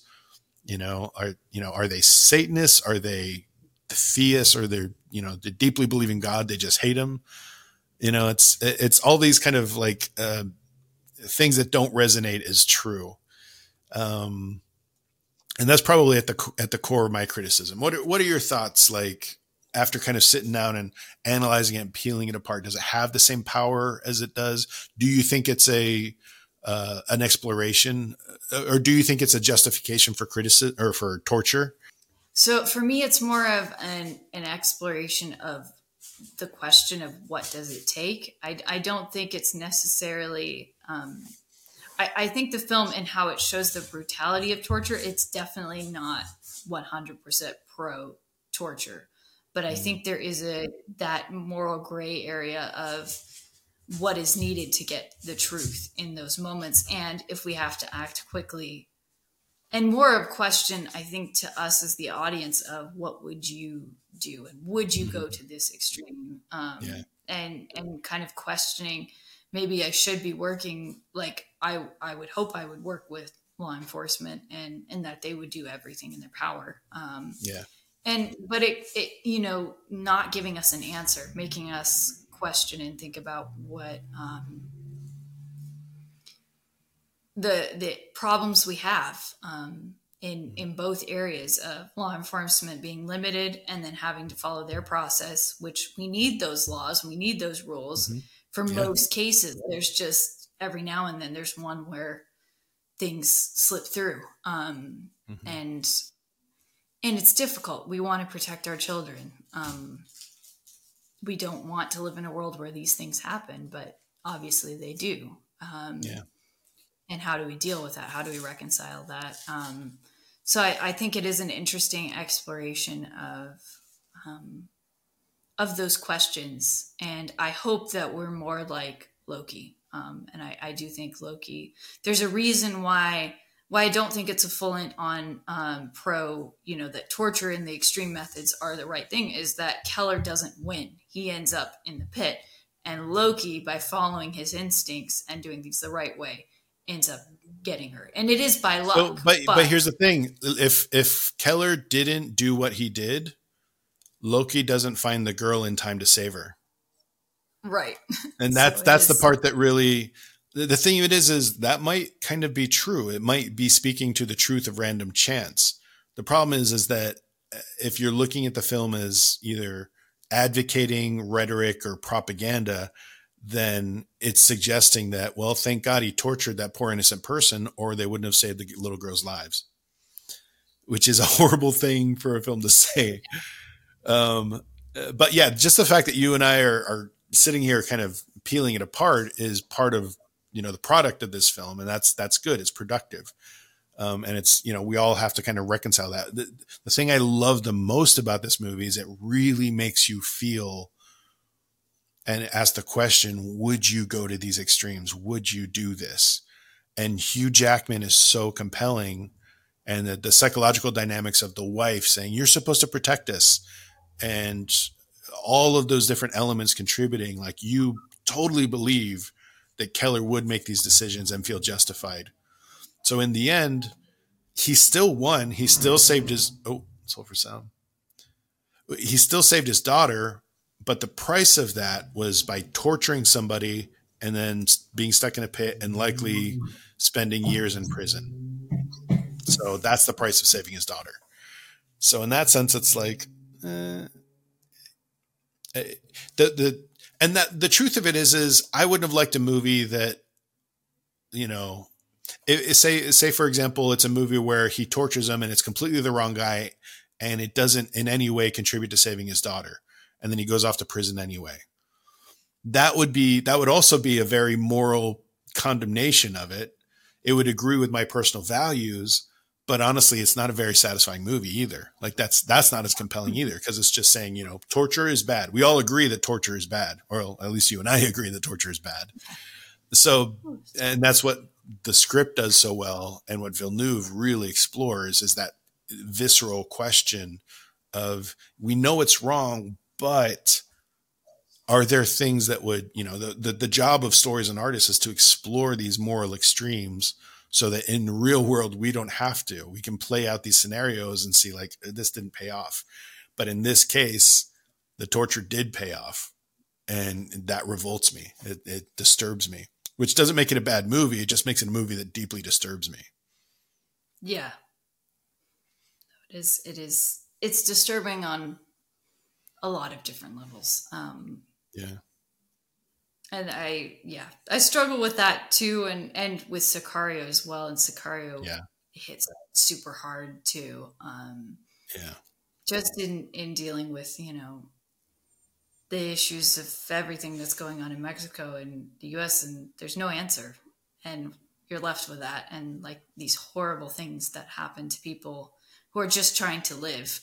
Um, yeah and there's no answer and you're like ah, I, but I don't want that there's no answer. I want I want there to be a way out of this. Um, but yeah, after this, I need like a Gilmore Girls palate cleanser. yeah, no, same same here. Maybe I'll go watch some, you know, like Love Actually or some Christmas movie. that's, yeah, yeah, exactly. Nice. That's all about the good good side of humanity. yeah. Uh, now you you watch this with uh, with Leo, your husband. Was he? Yeah. What was kind of your take, like you know, between like a married couple and like watching it together? Was it like a uh, was that that kind of like uh, feeling of like you know as as as a wife and uh does that affect like how does that play into the way you interpret the movie um i think because we when we both watched it the first time we were uh we were separate and then because I, I didn't see it right when it came out i wanted to but i i hmm. waited for some reason i think hmm. um i was kind of busy at that time but um and i don't remember why but um we had talked about it separately and watched it the first time um and at first i i think it was so intense that i wasn't sure if i liked it or not i liked the performances and um the way the story moved but there i was left with that and maybe that's still a little bit where I'm I'm at where um but I really enjoy the storytelling um mm-hmm. and um and the performances a, a, lot. And I think he is too um but it, it is a thing of questioning of if if we had a child and this happened how far would you go? I wouldn't like do you feel like like being married d- does that change the way you interpret the movie at all um, we weren't married. We were still, I think, dating at the point where we saw it separately. Mm-hmm. Um, but seeing, watching it together, I think it does. Um, I think in some ways, yeah, it makes it feel like, oh, this is more where it's closer to maybe in a few years we will have a kid, and then a few years later, this could. What if the situation happened? Um, oh, yeah. So that does come come into play where it, it starts to be whereas you're watching when you're younger you're watching this and and and feeling well i don't have kids but if i did would i where it starts to become more real of an actual possibility um yeah. I would i would hope that even if i was questioning a alex jones type i would be more like viola davis in the first part of it before the torturing and hope that that would get somewhere and then work with law enforcement. But I don't know. It's difficult, and I thought it was interesting that um, I'm blanking on the character's name, the wife of Keller, uh, Mrs. Dover. Um, Grace. Grace, yes. That her immediate response is just the denial of of they they just ran away. They were happy. This couldn't happen, and then yeah, she, she, just checks down. out yeah. And that kind of that bugged me a lot the first time I watched it, even though obviously it has its basis. But I was like, why aren't you doing anything? Your child's missing. Like it really mm-hmm. frustrated me that um because I, I think as a mother I'd be more protective, a little bit more like the Viola Davis character. But yeah. and that's one criticism too, is I wish that Viola Davis Nancy gets involved, but I I also would like to see a film where she is more um, more like her character in Widows or more actively involved in um, in solving it. But I also know that that's not this story. Um, yeah. Why do you think they made that choice to have uh, have Grace kind of shut down the way she did? Because it, it is it grounded in reality. Some some people yeah, do deal with this kind of trauma through just like they emotionally shut down well, They have to. It's a it's a um, and I I have some personal experience with trauma and disassociation because so I can say that like it's incredibly frustrating when you look back on it, but your body does it to protect you because it's too intense that you have yeah. no other option. So it's not a, a conscious, um, obviously, it's not conscious. It's just your body's way of protecting. Your nervous system can't process, can't handle what's happening. So um, I thought it was good that they do put it in, and it also adds um, it does work for the story too that it allows Dover to have more flexibility, Keller to go and do the things he's doing. If she was more with it, she would be more like Nancy and where are you and what's going on? And she does a little bit, but um but she's kind of checked out, which allows him to to be able to take things to the extreme. But it also I, um oh, sorry, go ahead. I also think it does it it's a powerful motivating factor uh, in Keller's value system and his arc because he very much wanted to like he chose a it, he chose a partner uh, that uh, him being a protective uh, father figure is an important part of their relationship. And yeah. him failing like this this feels like him failing. And that moment where she like sticks it and says you're supposed to protect us. How could you let this happen? is just you you get and it's perfectly timed when it happens. It's part of what motivates him to take that extreme thing. Like, you know, as as husbands, we tend to a lot of our value and self worth comes from uh, the way our wife uh, sees us. You know, like the the the value that they give us, we we draw validation from that. And you know that feeling of like, oh, I failed her, and then for her to say the words, yeah, that's going to push him to an extreme. So I, I think is a brilliant choice in what would push Keller to do what he did. And that's it's part of the things where it's like, you know, I don't think it needs it at all, but it would have been interesting to see what Loki we didn't get any sense of his personal life. Uh, in fact, it mm. kind of seems like he's just I'm a detective and that's all I am. And that's fine. Yeah, I think that works for the story. Uh, it would have been interesting to see the way he has uh, like what how he draws validation from partnership or if he's deliberately like avoiding partnership. Like that opening shot of him in the diner alone tells us a lot. He's you know it's that yeah. trucking shot. It's thanksgiving. He's by himself. He doesn't have family. Um, so he is somebody who is a obsessive uh, person an isolated lone wolf. It does tell us a lot about him. Um, but it also makes him kind of a, a, character versus someone that I identify with. You know, he's he's such an extreme character uh, of that type, whereas Keller is somebody that I'm able to identify with more because you know he's he's vulnerable and open and much more complex emotional dynamics, psychological dynamics too.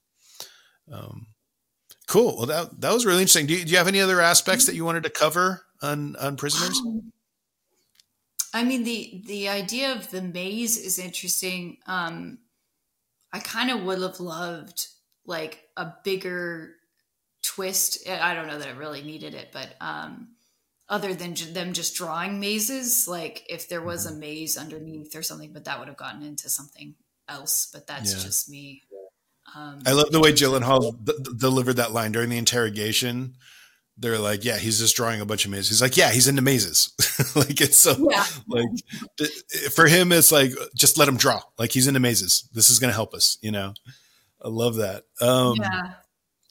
Yeah, and um, it's interesting because in the end, the mazes were not a, you know, they were a metaphor about the psychological states of paranoia and how, you know, uh, it's called prisoners because they're all kind of in their psychological prisons. They're all trapped within the barriers of their own maze that they're not able to navigate. Uh, in this case, specifically moral prisons that they're trapping themselves yeah. in, um, which I, I think is really interesting. But um, yeah, what what were your thoughts? Why why put so much emphasis on mazes? Um, well, and it's even in the uh, it's in the O of the font. Uh, yeah. On, which again could be just part of the marketing of it. It looks cool and it gives you, it's like, oh, yeah. oh, what's this? What's this about? Um, and I don't know. I, I almost felt like I, I wanted more with it. I don't know exactly what that would be. Um, uh, but yeah, it felt like they were kind of slowly unraveling this big conspiracy theory. And there's like, you know, this big overarching underground conspiracy network of kids being kidnapped. And then it ended up just being this old bitter Christian couple that are, you know, kidnapping kids and they only, it's still a conspiracy between two people. Uh, and then the the kids they're kidnapping, they draw them into conspiracy through abuse and psychological manipulation. But it's not some big overarching conspiracy. It's it's that's part of what like it was such a clean, neat wrap up that it's like, oh, this explains everything. And I think, you know, it's it's part of like if I compared this to like a David Fincher movie like Zodiac, it starts to it, it implies that there's so much more to this and it's not necessarily a clean conspiracy. It, it's a human condition of, of the dark side that we can only begin to fathom and this insight into the investigation is just scratching the the leaves off of the top of the surface. So yeah, that's that's really interesting. It's it's great visualization of it too. Yeah.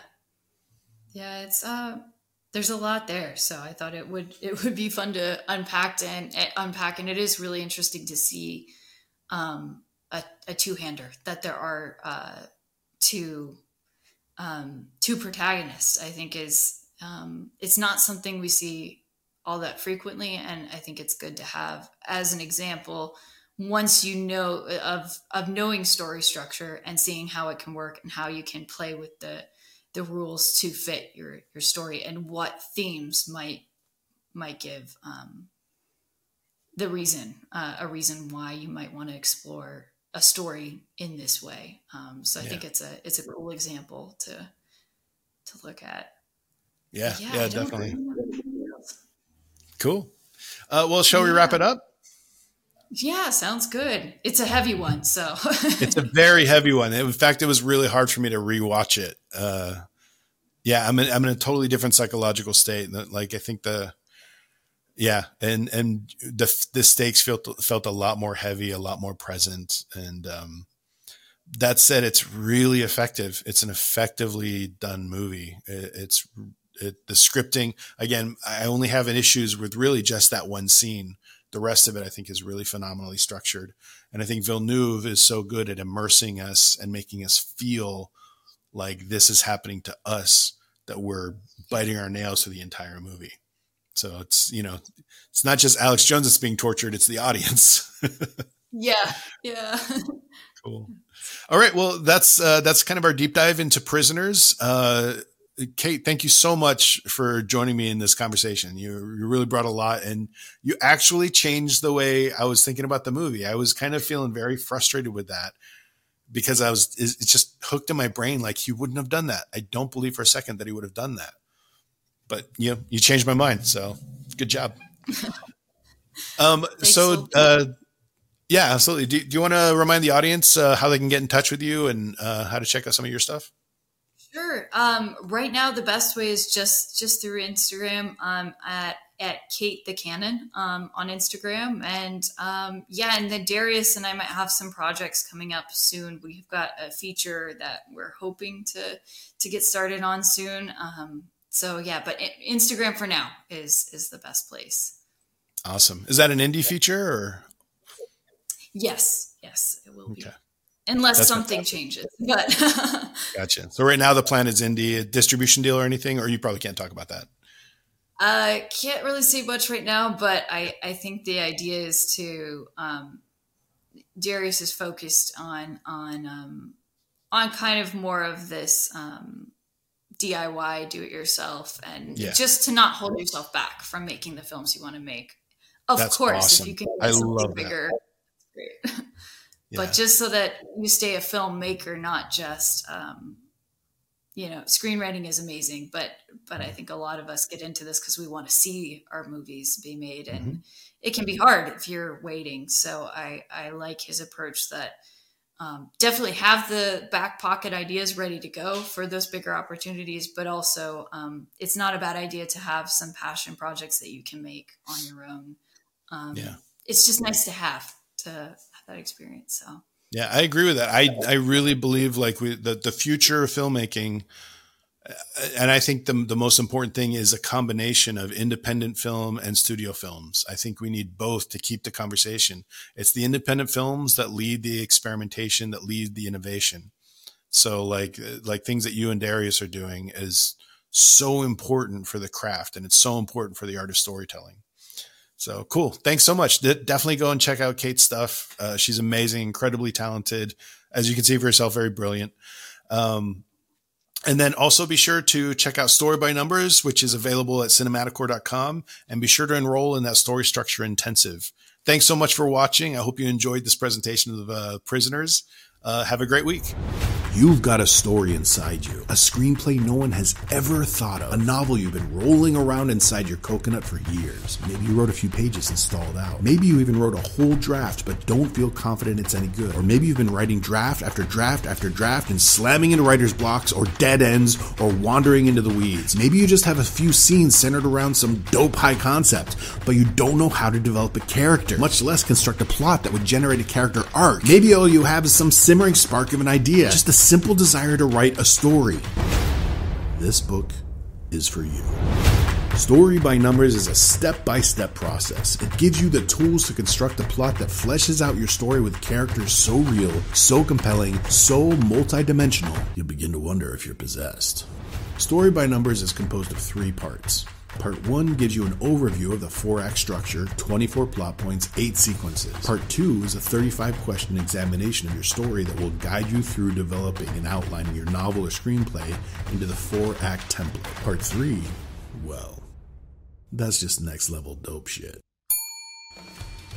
This isn't just another book on theory. Story by Numbers is a diagnostic toolkit for developing and fine tuning your story. You'll also want to pick up the Story by Numbers workbook. For each story you're writing, you'll need a journal to organize your ideas. The Story by Numbers workbook is a companion notebook that walks you through the process as you outline your story and guide you through each phase of development. From constructing your protagonist's internal drive to plotting conflicts that expose character to composing scenes that drive compelling stories. By the time you've completed your story by numbered workbook, you'll be ready to finish your manuscript.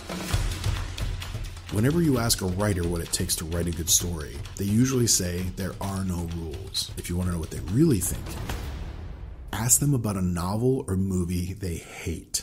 Immediately, they'll unload a litany of do's and don'ts so specific, so precise, you'd think they're citing commandments.